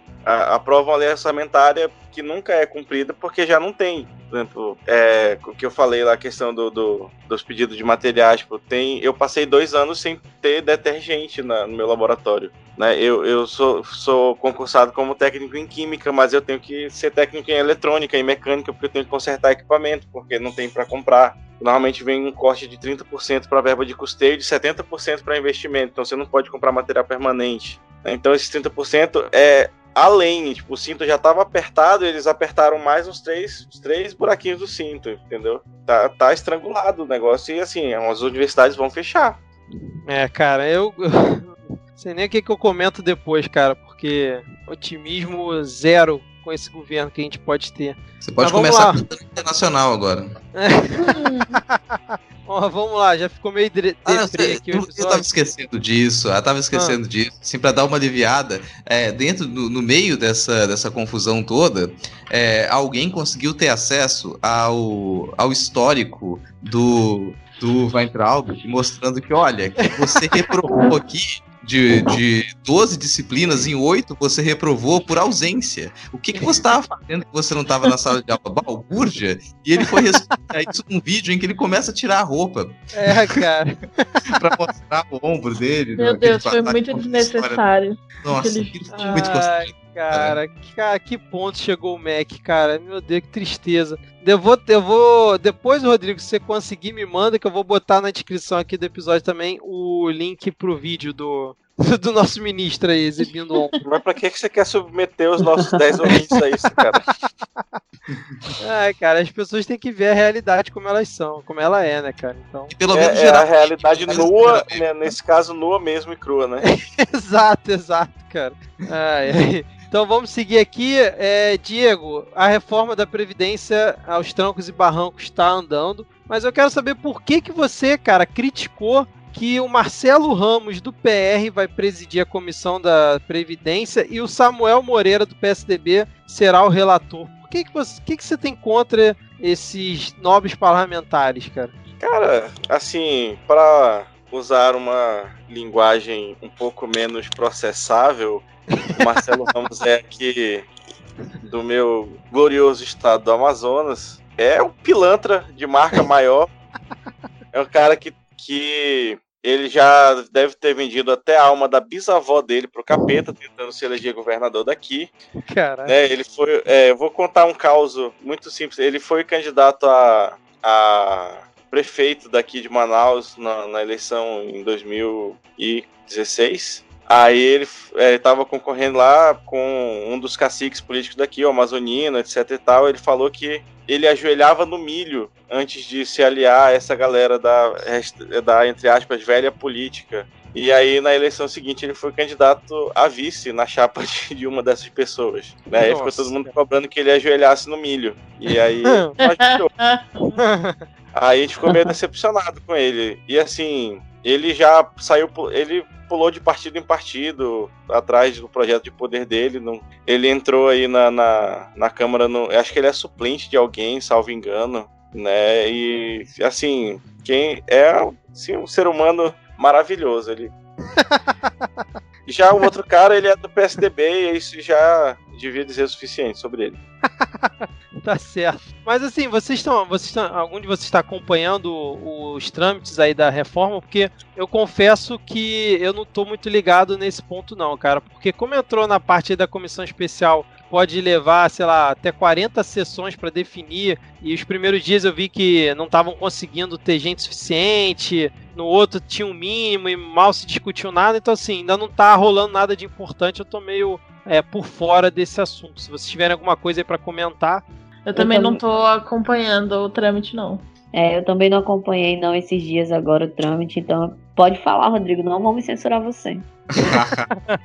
não, assim, não, não, me, não, vou me estender muito, mas isso é um processo que ele pode ser um pouco ruidoso. É claro que o Rodrigo Maia ele continuou fazendo essa tentativa de criar o que ele chama de consenso, daí também escolher é, escolher o, o relator e a presidência dessa maneira, assim para tentar guiar a comissão nessas talvez 40 sessões. E é nessas sessões que, o, que podem ser inseridas emendas na, na proposta. Essas emendas modificariam um outro ponto. E a tentativa do governo é sempre que a proposta ela passe na íntegra para tentar chegar àqueles possíveis 1,1 trilhão de economia em 10 anos. E em cima disso, uma das coisas que pegou muito quando, quando essa proposta estava passando pra, pela Comissão de Constituição e Justiça é a ausência dos números a ausência das contas que elas embasariam essa possível economia, de onde você tiraria cada parte, né? Você precisaria de uma planilha para falar, peraí, tem essa economia, então de onde vai sair cada, cada um desse, desses milhões aí para formar esse 1,5 trilhões?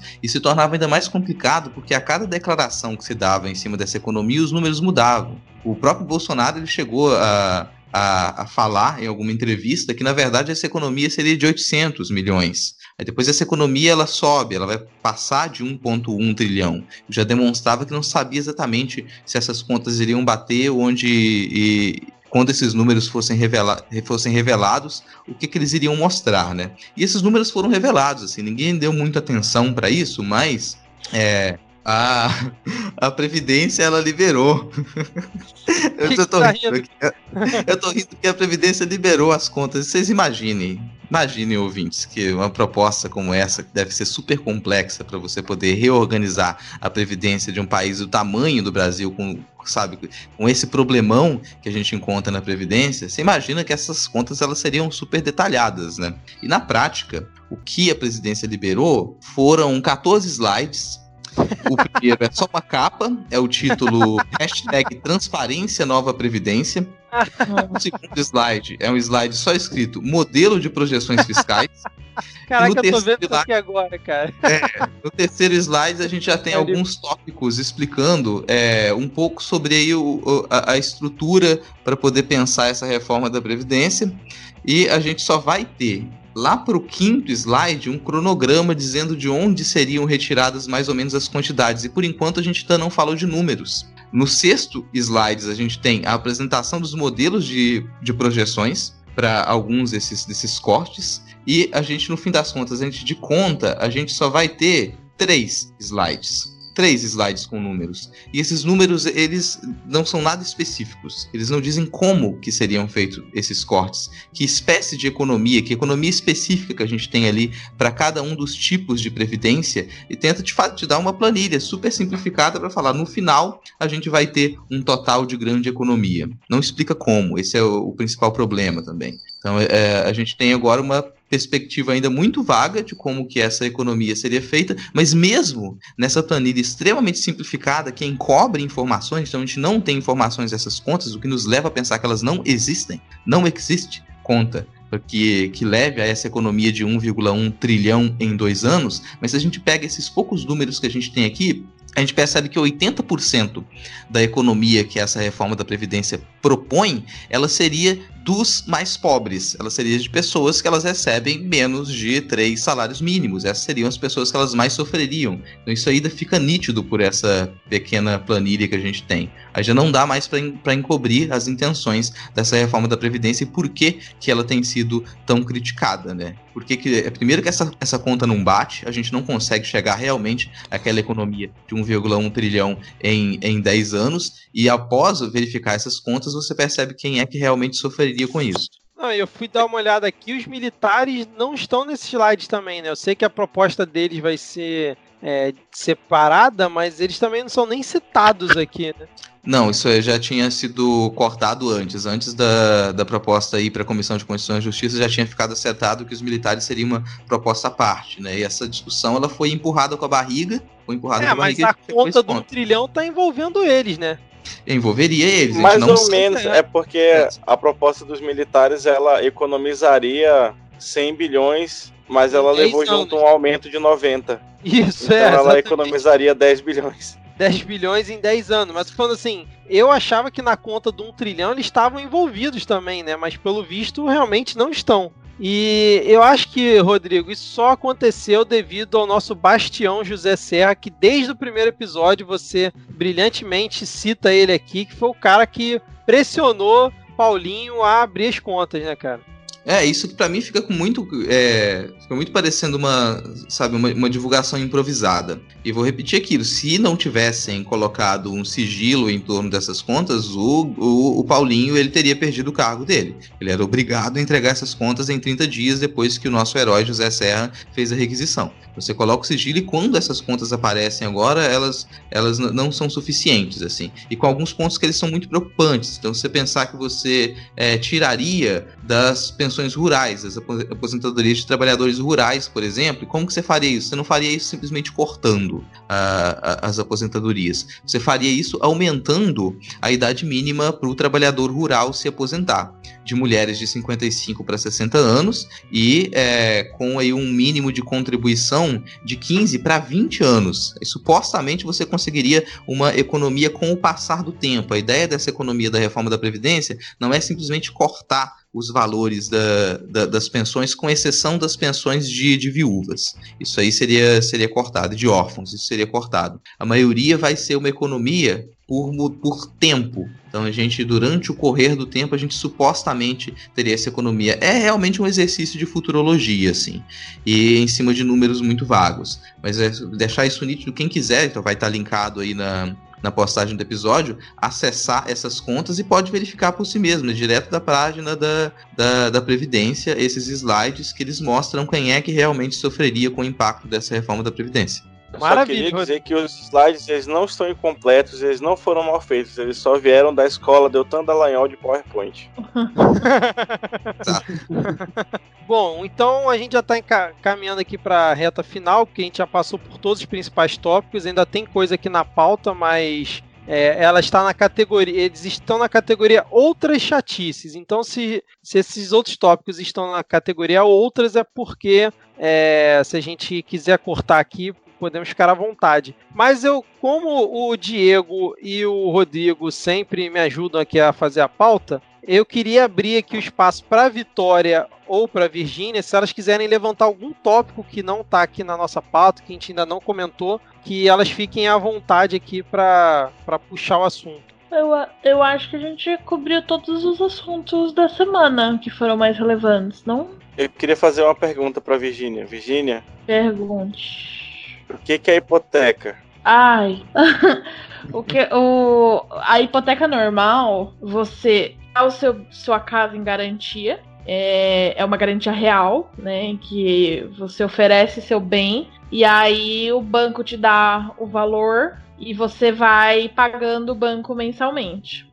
A hipoteca reversa é mais ou menos tipo: você dá a sua casa, mas aí o banco te paga tipo, mensalmente e aí, quando você morre, é a casa do banco. Caramba! E aí. Como falar disso? E, tipo, isso é, tem nos Estados Unidos, tem. Tem, não é necessariamente tipo, morreu o banco que fica ou acabou o contrato. Tem várias especificações, mas muito resumidamente é isso. O banco fica com a sua casa no final. Mas até chegar esse final, você vai. Você recebe uma renda mensal por conta desse, dessa garantia. E aí o, o governo é, aparentemente está titubeando ao redor de apresentar a hipoteca reversa aqui no Brasil para idosos que precisam complementar a renda. Só que assim. Sério?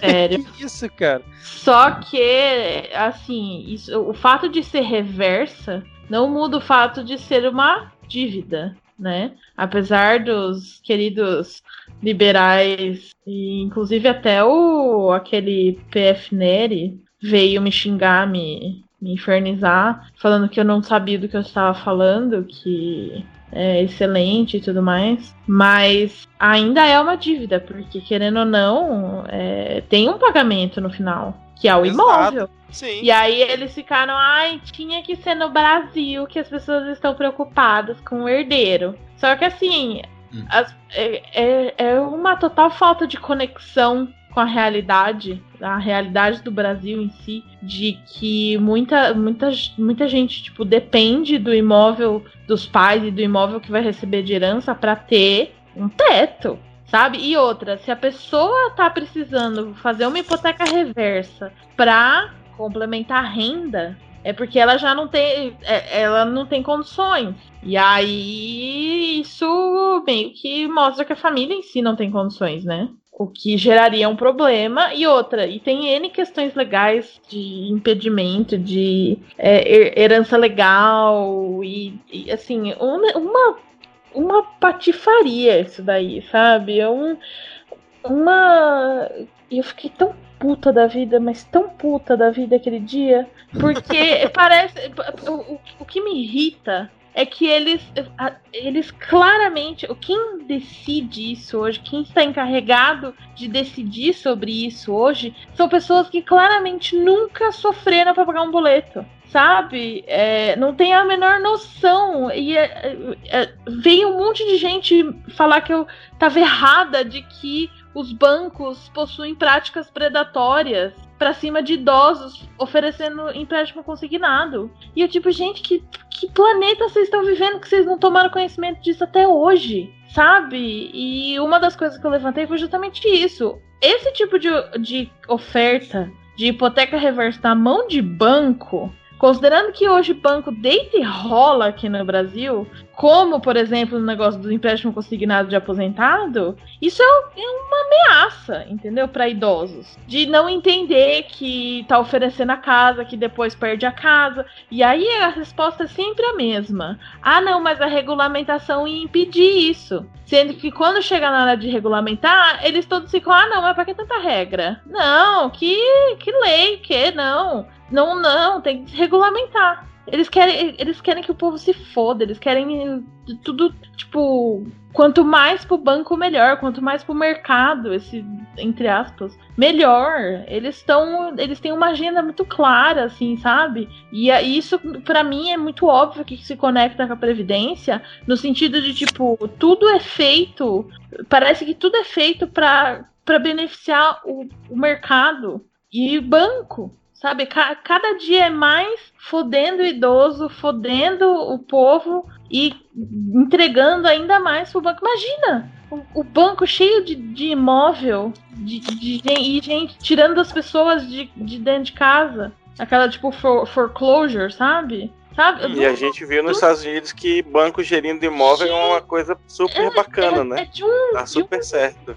Não, mas hoje em dia. uma o- crueldade, assim. com o ho- Hoje em dia já fica pra ele, né? A diferença é que quando, quando você termina de pagar, ele é seu, né? Hoje o banco já não é mais o dono. Só que essa reversa aí, pra mim, eu me pegou de surpresa. Eu não tinha É, não, é acompanhado isso, esse eu, caso, eu, não. desculpa, eu perguntei da Vigente, mas porque eu vi num tweet dela essa história, depois eu fui ler e aí teve uma pessoa que respondeu lá no tweet pra, pra ela. Ah, mas qual o problema? A pessoa vai estar morta. Esse cara, ele é o autor da reforma da Previdência. Ah, É? é? Caramba. Esse, ele, imagina o raciocínio dele. Escrevendo, a sabendo que esse é o tipo de raciocínio que ele tem, e que, que preparo essa pessoa tem pra fazer a reforma da Previdência? É, o Porque, raciocínio que- da porque as pessoas ficam, ah, é muita, é planilha, planilha, planilha, é legal. Mas e o lado humano? E o lado da dignidade? Essa pessoa não tem, é- não passa pela cabeça dela, sabe? Ah, eu fiquei muito puto da vida. Meu Deus. Estou ainda. É, vocês querem falar mais alguma coisa? Vitória, você quer algum, falar algum tópico Tá. que a gente não abordou Eu queria aqui? pontuar sobre, sobre a questão da flexibilização, né, que foi dada ao mercado de trabalho. Ah, tá. Manda brasa. Então, a gente vê nessa reforma que foi aprovada em 2017, a reforma trabalhista, que ela traz consigo vários pontos absurdos. Por exemplo, a questão do acordo coletivo, né? que diz que você vai poder dialogar. Eu vou ler o que, que diz o acordo coletivo. Os acordos coletivos passaram a prevalecer sobre a legislação. Com isso, o que for acertado entre empregado e empregador não é vetado pela lei, respeitando os direitos essenciais como férias e 13 terceiro salário. Só que esse próprio tópico de acordo coletivo já é uma mentira. Porque, primeiro, o contratante, o empregador, ele não está nem um pouco afim de dialogar com o empregado. Ele lança a proposta dele, caso o empregado não aceite, é muito mais fácil demiti-lo do que prosseguir com ele sendo ali um empecilho para você. E aí a, esse acordo coletivo diz que não mexe com as férias e o 13 terceiro salário. Por exemplo, as férias agora com a reforma trabalhista, elas estão sendo parceladas em três vezes. E às vezes o, o empregado ele não consegue tirar essas, essas três parcelas de férias ou recebê-las de forma, de forma coerente ou correta. Tudo por conta desse acordo coletivo mantido entre empresa e empregado. E aí também entra a questão da jornada de trabalho. É, com oito horas de trabalho diárias, né? E 44 horas semanais, agora vão ser é, pactuadas em 12 horas de trabalho e 36 horas de descanso. Então o trabalhador vai estar tá aí trabalhando mais, ganhando pouco e ainda tendo que, entre aspas, entrar em um acordo coletivo com seu empregador, sendo que isso não existe. Acho que é, é isso assim que eu queria pontuar nessa questão da reforma trabalhista. É, e para surpresa zero de pelo menos acho que todos que estão aqui, saiu a notícia, né, no site do Senado dizendo que a reforma trabalhista, né, que alterou as regras para flexibilizar o mercado de trabalho, não gerou mais empregos no país, né? Uma grata, uma grande surpresa aqui pra gente isso, né? Então, estamos todos muito chocados. É, pois é. Mas assim, gente, a gente já tá aqui Bem, a produção tá falando aqui no, no meu ponto, que a gente já tá estourado aqui no tempo. Eu sei que a gente tem vários tópicos importantes e o Diego deve estar. Tá, Diego não, Rodrigo deve estar tá espumando aí, porque a gente não falou do Ricardo Salles no episódio hoje. Então, como estava aqui na pauta, é, Rodrigo, eu vou te dar um minuto e meio para você citar o Ricardo Salles da forma como você quiser, por favor, que ele não processe a gente depois, sobre as novas andanças aí do Ricardo Salles pelo governo. Não, que isso, eu não tenho tanta gana de falar do, do sinistro Salles, cara. Não tenho tanta gana. Eu só acordo todo dia orando para que ele tenha um câncer no cu. Só isso. É mesmo. Caralho, cara. Exatamente, sempre tem ele na pauta, sempre tem ele na pauta, porque nesse meio tempo entre o último programa e essa gravação agora, é, a gente já teve o, o problema dele é, demitir, exonerar uma série de funcionários do, do ICMBio, né, que é o Instituto Chico Mendes de Conservação da, da Biodiversidade, numa tretinha porque eles se recusaram a comparecer a um evento no qual ele foi. Então ele foi fazer uma visita ao ICMBio, alguns alguns funcionários não estiveram lá presentes para receber o reizinho, e o que ele fez foi colocar um monte de, de policial militar como encarregados do ICMBio. A Associação de Servidores Ambientais até já entrou com um pedido para que isso seja revertido, né? E só lembrando que, que o ICMBio é quem é responsável por, proteger, fiscalizar, é, observar, fazer o monitoramento das unidades de conservação ambiental do país, que é uma. ele surgiu aí de, de, uma, de uma reestruturação do IBAMA.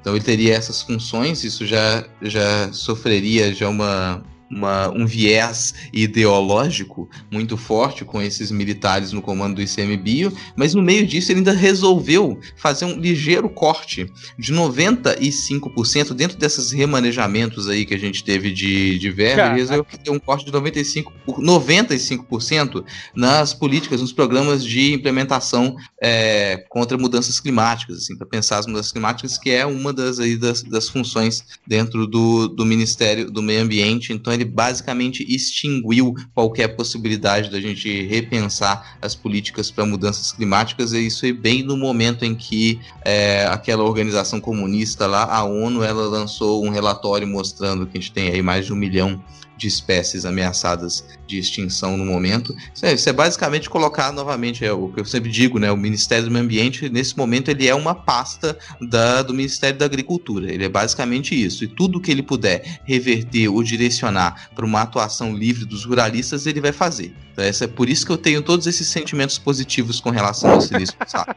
Só um detalhe, né, no que e parabéns porque você cumpriu o tempo, hein, cara do, de que ele foi lá e não foi recebido, a galera não tinha sido avisada que ele ia. É verdade, cara. Caramba. E aí que tu falou de, de, de, de, restrição, eu lembrei de outra coisa que é muito rapidinho assim, mas também é muito.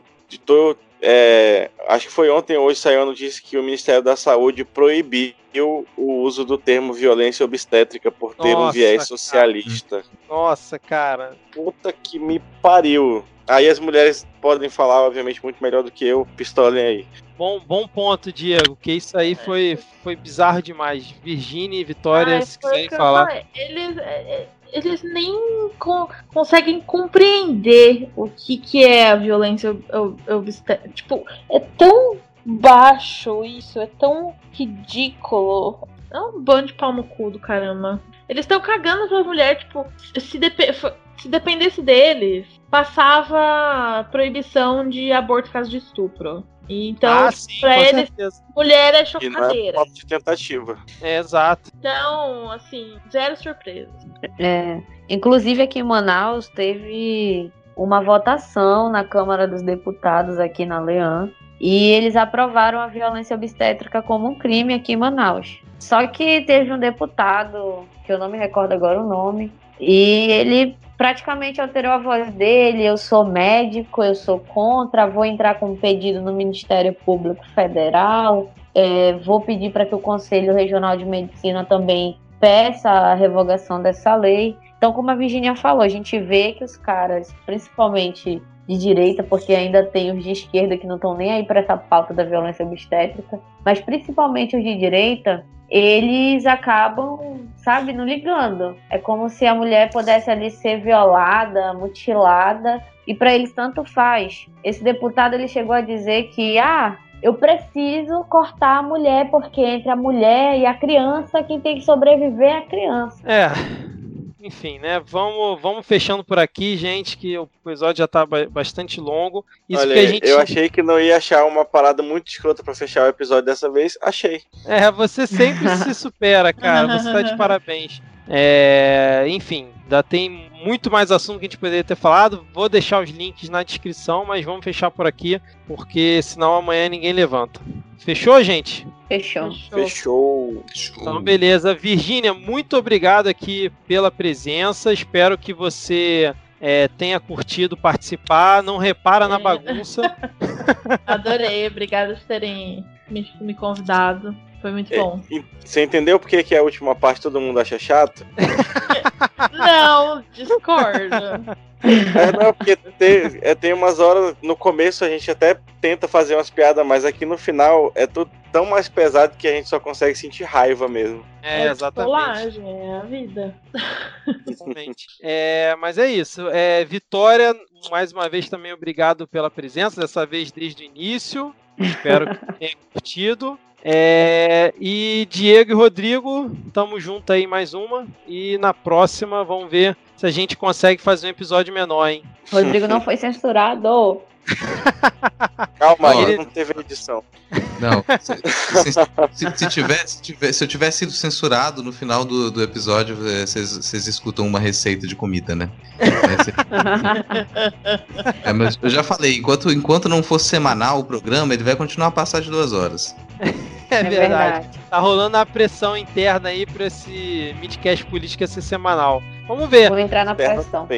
É, vamos ver o que que. Se tem algum ouvinte que ficou até agora, vamos fazer um teste. Tem algum ouvinte que ficou até agora escutando quase duas horas de programa, ou duas horas, vamos ver depois da edição. É, se você quiser que o Midcast Política seja semanal, manda uma mensagem pra gente lá no nosso Twitter, que é o podcastmid. Vamos ver se vai ter alguma interação em relação a isso. Então, gente, vamos fechar por aqui, vamos dar tchau para os nossos ouvintes e até a próxima. Valeu, tchau, tchau. Tchau, tchau. tchau. Falou. Tchau.